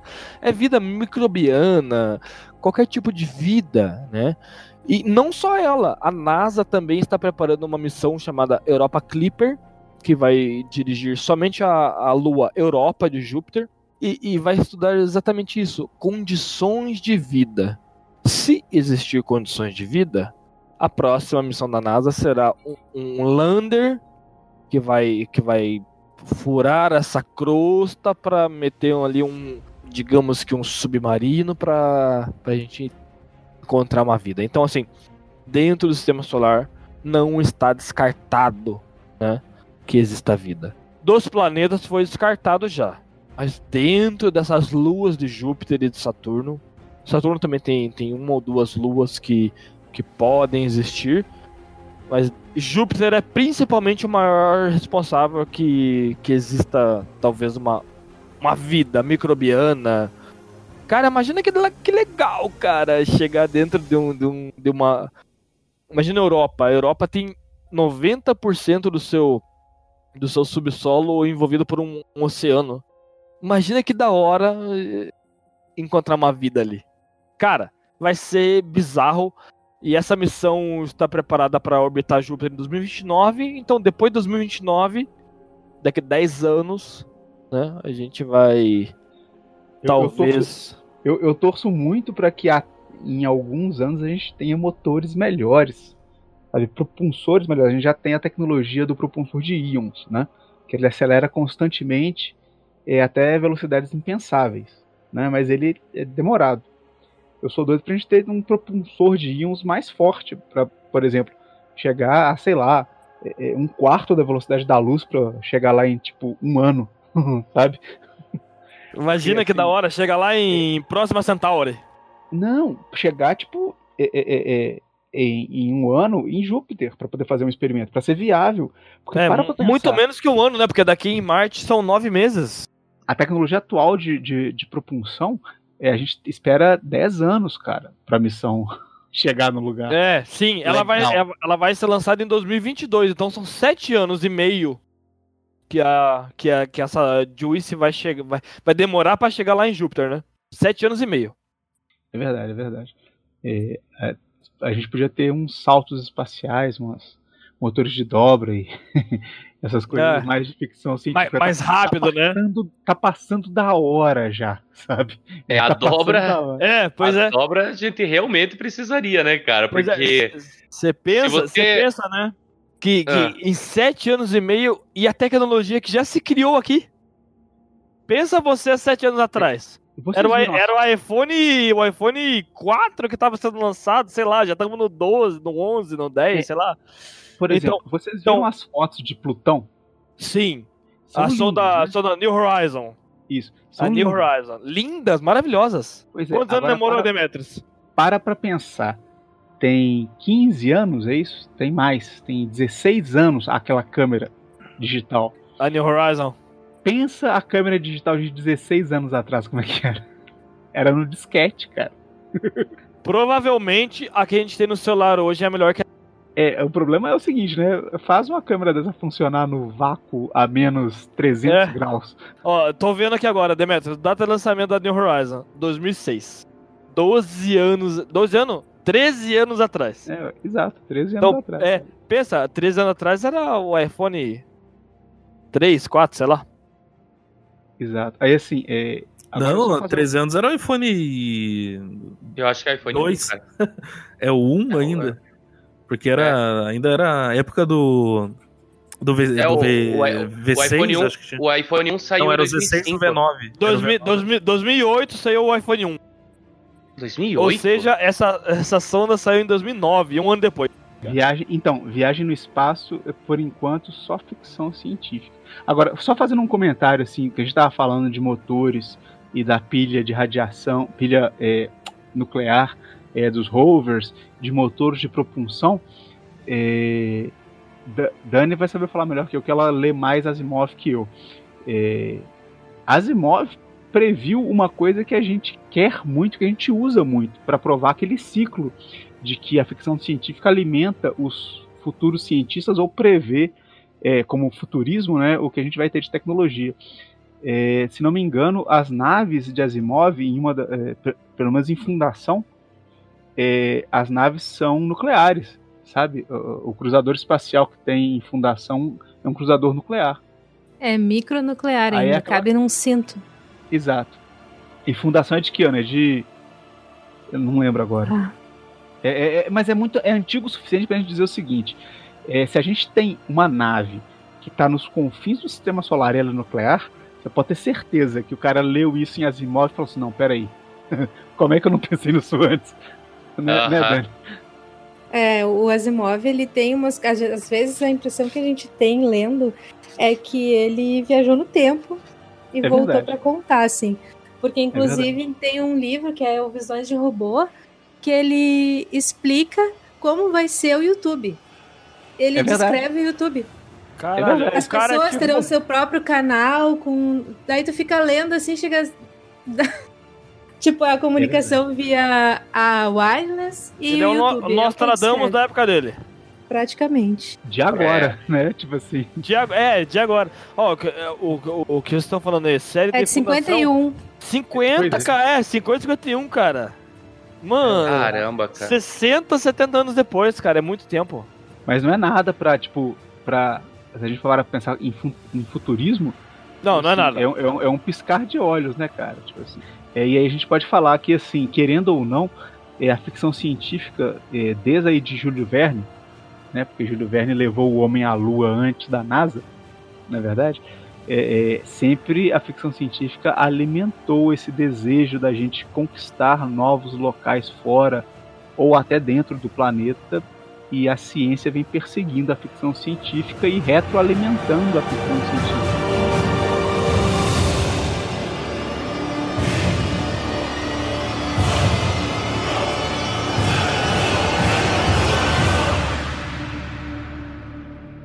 Eu queria que você citasse uma mídia aí da cultura pop, referente, obviamente, ao espaço e o homem, E por que você está citando ela, né? Que não seja o teu livro e que não seja Alien. Deixei as coisas mais difíceis pra você agora. Olha, assim, eu posso às vezes passar a impressão que eu sou um cara tarado por Alien, mas não é verdade. Eu só admiro a forma como ele foi construído, sabe?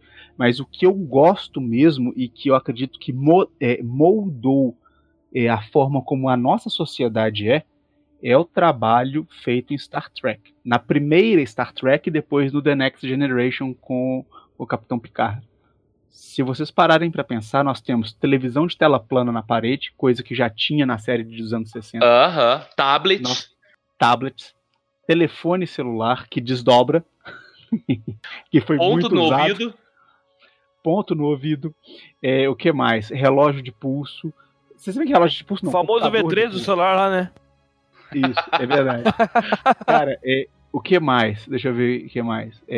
A gente só tem os estudos de teletransporte, porque os caras são loucos, porque eles querem botar o teletransporte que era de Star Trek, e por aí vai, cara. Então, assim, eu acho que uma das grandes influências da nossa sociedade atual, principalmente por causa que os engenheiros que surgiram nos Estados Unidos depois que os jovens assistiram Star Trek, queriam perseguir aquele nível tecnológico, queriam aquela sociedade ideal.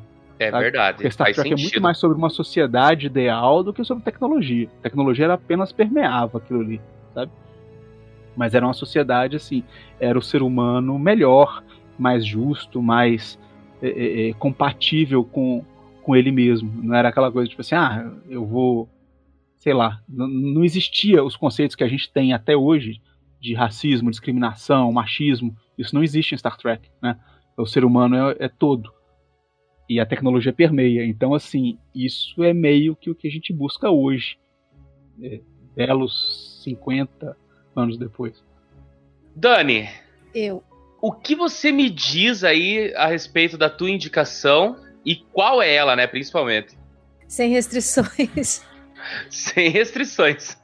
Tava esperando tu cortar, Dr. Who e Asimov. Você ia falar assim, isso mesmo, você tava pensando em Asimov. Não. Pode citar Asimov. Olha, é bem difícil escolher uma, porque o Asimov, ele tem toda essa história de o ser humano como explorador, né? E se expandindo pelo universo, pela galáxia, na verdade, não pelo universo. Eu acho que dentro, assim, tentando aproximar da realidade, né, que foi a proposta do podcast, seria o Asimov, a obra dele ali, envolvendo desde a saga dos robôs até a fundação. Mas eu tenho uma admiração muito maior por Dr. Who, que é uma coisa que é totalmente fora da realidade, mas que eu acho muito legal. Eu esqueci de citar apenas o Dr. Who pra você não falar, mas agora que já falou. Já falei de Dr. Who, é o melhor de todos. Mas tá valendo, o doutor é um bom sujeito. Não, mas a ideia de explorar o universo com todo lugar tem vida é muito legal, assim. Sim, mas falando sério, agora, tem legal. Um livro, pra não citar Asimov, que é batido, né? Que é o Solaris, não sei se vocês conhecem. Já ouvi falar muito bem, inclusive, dele. Esse livro é muito legal, a exploração do planeta. Russo? É o livro russo? Não, porque... Não sei, o nome do autor é estranho. Stanislaw Lem. Exatamente. Esse livro é muito legal, que ele fala de vida em outro planeta, né, no planeta Solaris, mas é uma vida completamente estranha, diferente, então faz, assim, aquela... Sai um pouco daquele lugar comum da ficção científica de achar humanoides ou de achar monstros, né, ele tem um oceano vivo. Achei bem interessante. Verdade.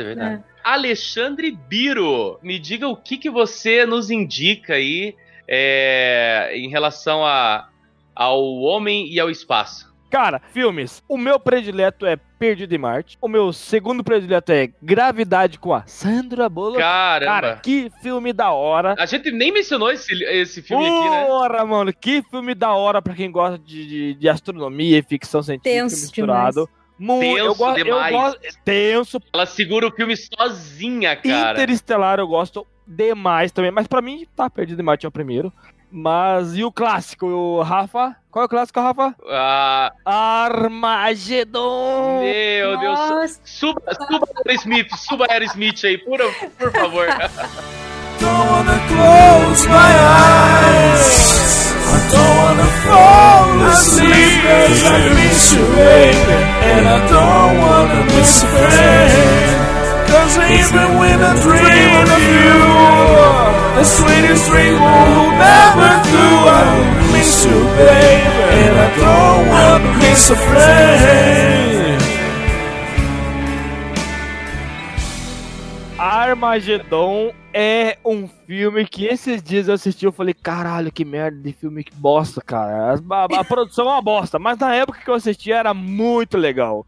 Hoje em dia, né, mudou tudo, toda a tecnologia, mas é muito bom, muito bom. Eu gosto muito de Impacto Profundo, cara. Cara, é um filme bom também, bacana. Lá é Wood. Livros, eu tenho as 111 questões sobre a Terra e o Espaço do Isaac Asimov, né? 50 ideias de astronomia que você precisa conhecer, de Gilles Perrow, e Astronomia para Apressados, que é muito bom.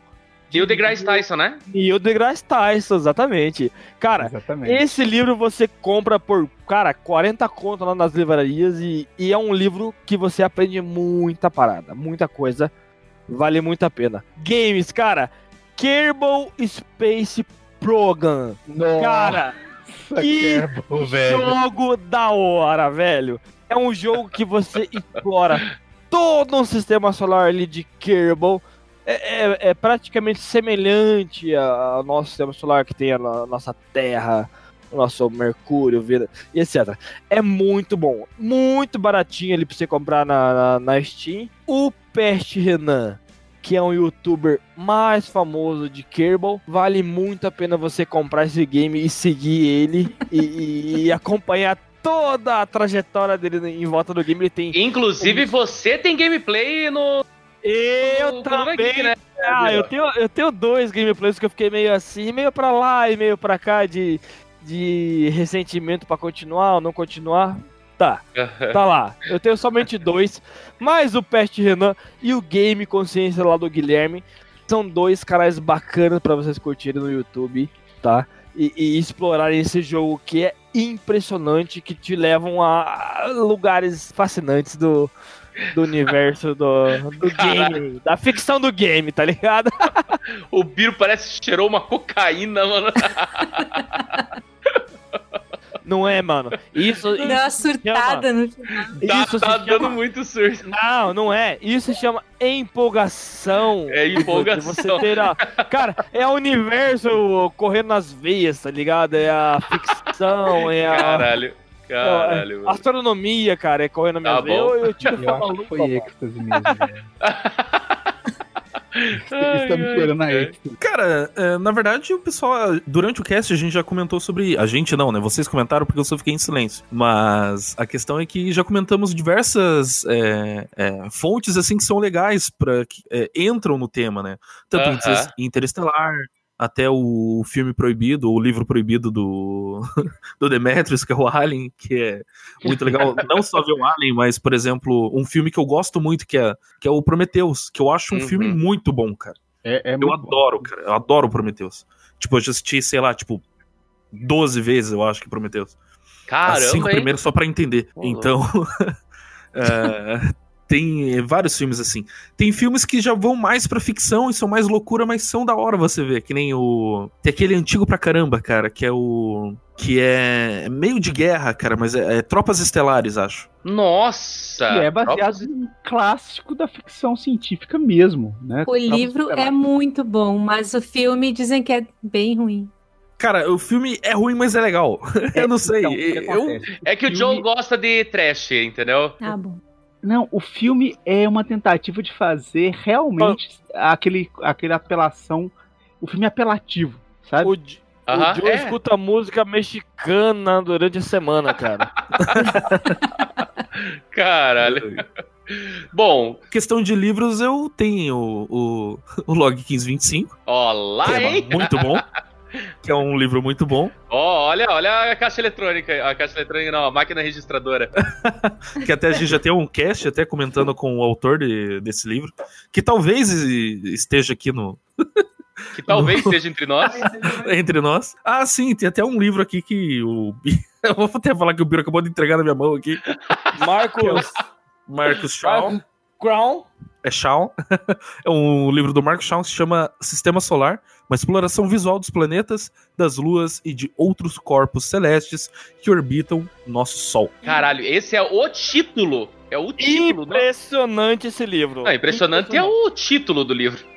O título é esse aí, cara. É um livro da hora pra galera que... A galera que tá começando na astronomia, né? E quer curtir um conteúdo bom de todos os planetas e luas e até asteroides em volta do céu solar. É impressionante. Tá, você já passou as tuas indicações, vai lá. É muito bom, cara. É do Joe muito... esse aí, caralho. É a minha. É bom porque eu já vi esse livro muitas vezes quando eu vim aqui na casa do Biro aqui. E tem um... E tem um até que tem um remake, cara, mas que não é tão bom assim, cara, que é o Total Recall, né, cara? O Vingador do Futuro. Baseado na obra de Philip Dick. Mas assim, ó, as minhas vão ser curtas aqui. Eu vou citar o livro e não o filme, mas o filme também é muito bom, mas a minha indicação vai pro livro O Planeta dos Macacos. Sensacional a história. Nenhum filme, eu já vou dizer aqui, ó, nenhum filme conseguiu chegar perto do que é O Planeta dos Macacos, porque, pra começo de conversa... Verdade. É uma garrafa no espaço com uma carta dentro. E o casal que encontra essa garrafa começa a ler a história que se passa dentro do filme. E, cara, eu acho que vocês já conseguem imaginar quem é o casal, de quem é a carta, o que acontece. É sensacional, cara. É sensacional. Eu fiquei muito surpresa quando eu li o livro e vi que não tinha nada a ver com os filmes. Eu vou falar o seguinte pra você, o filme do Tim Burton até tentou fazer um final parecido com o do livro, hein? Vou dar um meio spoiler aí, mas o final do Tim Burton é o mais fiel, na minha opinião, do que... Eu já falei, coisas de mais de 40 anos não tem spoiler. É, mas o filme do Tim Burton é 90 e alguma coisa, 90 é história e não spoiler, né, Demetrius? Já tem 20. Não tem história, não é história, cara, não tem spoiler pra começar, né? O jogo que eu quero indicar também pra vocês aí, eu acho que o Demetrio, ele é um saudosista como eu e deve jogar esse jogo de vez em quando, é o Dead Space, né, cara? Não tem como falar de espaço sem falar de Mass Effect e Dead Space, cara. Dead Space é cabulosaço de medo de pular da poltrona. É verdade. Ó o bicho vindo. É o bicho vindo, moleque. Pior mas, que galera, exatamente é esse jogo que ele tá jogando quando grava o... É isso mesmo. O bicho vindo. Ó o bicho vindo. Cara, eu só tenho a agradecer a presença de cada um de vocês.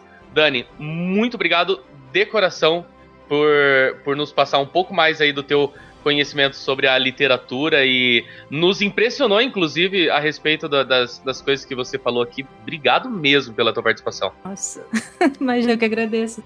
Muito legal participar desse, principalmente desse episódio, sendo mais científico, para entender melhor essas paradas. É, eu particularmente mais aprendi do que falei alguma coisa aqui, cara. É, meu caso. Demetrius, cara, obrigado mesmo, cara. Você é um cara que tá contribuindo bastante com a gente aí. E, enfim, a tua colaboração aí é muito pra nós. Obrigado, cara. Eu que agradeço, cara. É um prazer. Birão, cara, bem-vindo de volta. Obrigado. Vamos que vamos. Galera, vejam o gameplay do Biro lá no site. Vejam as matérias que o Biro posta a respeito do espaço e da história, principalmente. Cara, é muito bom o conteúdo que esse cara traz pro Coluna Geek, eu só tenho a agradecer ele aí, obrigado mesmo, Biro.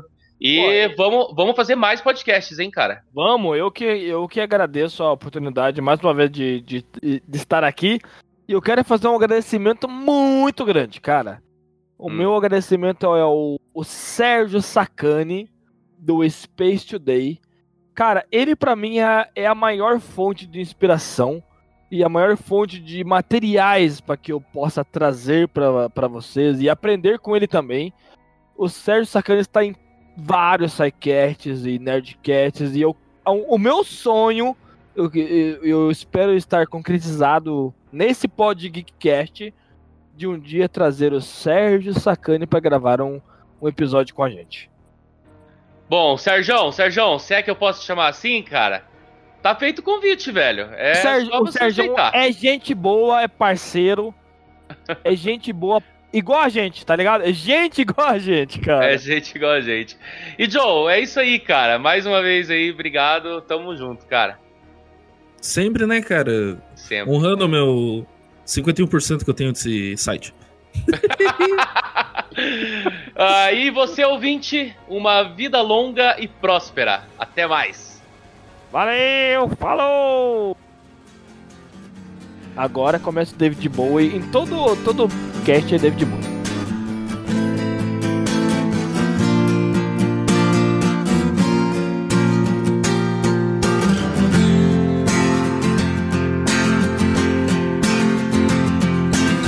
Didn't know what time it was and the lights were low. Oh, oh, I leaned back on my radio.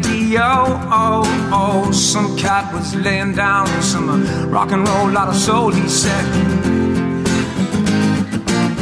Then the loud sound did seem to fade. Came back like a slow voice on a wave of fate. That was no DJ, that was hazy cosmic jive. There's a starman waiting in the sky. He'd like to come and meet us, but he thinks he'd blow our minds. There's a starman waiting in the sky. He told us not to blow it, cause he knows it's all worthwhile. He told me, let the children lose it, let the children use it, let all the children boogie. Woo!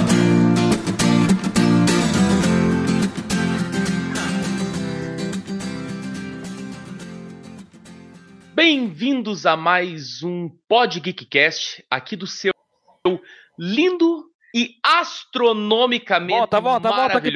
Volta que travou tudo, Desculpa. Travou pra mim e travou pro Joe. Então travou pra todo mundo. Tá bom. Fala, geeks! Bem-vindos a mais um Pod Geekcast, aqui do seu lindo e astronomicamente... Travou de novo! Caralho! Travou de novo! Que bosta! Vamos lá! Joe! O Joe dormiu ou o Joe tá aí ainda, Biro? Tô sim. Ele tava mutado aqui. É o Joe que dorme, não? Quem que dorme? O que você é o Scott que dorme, aí? É o Scott que dorme. É o Joe que dorme, ele perguntou. O Joe sendo comparado com o Scott, cara. Ele quase dorme. Muita coisa. Vale muito a pena. Cara, alguém abriu a boca de... Quem que foi? Acho que foi o Rafa. Não fui eu. Tá bom, então. Então, continua, então. Picou tudo, eu não escutei. Lançada pela, eu acho que a editora não pagou a gente, por isso que não foi o nome. A editora que ela desejada, ela lançou dentro do livro Realidades Adaptadas. Eu vou... comprarei. É muito melhor do que o filme, claro. Mas aqui, o segundo filme é um pouco melhor que o primeiro. O primeiro os dois princípios... Não, são princípios diferentes, cara. Sim, eu não consigo juntar os dois. O do Schwarzenegger é um clássico, né, velho? Tipo assim... cara, é só por ter Schwarzenegger já é um Schwarzenegger clássico. Não tem como ser ruim. Cara, tem um alienígena mutante de 3 peitos. Cara, nada 3 peitos, cara. 3 peitos. E a morte em Marte, cara. O cara morrendo... Cara, é sensacional. Nossa, cara. A morte em Marte é sensacional, o Elon Musk com 3 peitos na frente da cara dele. Nossa. E um pouco mais bombado, né? Mas você sabe o que é isso, né, cara? É a radiação. É a radiação isso aí, cara. Tinha só 2 meses quando foi pra lá. E no meio era um tumor. Que horror, mano. Que horror, cara. Meu Deus. Era um tumor com um mamilo fake. Peraí. Nós já explicamos isso. Olha só, no filme, a desculpa das mutações é a falta de oxigênio. Eu me lembro, eu sou velho, eu estava lá. Eu assisti o filme. Eu lembro. Eu era o terceiro peito.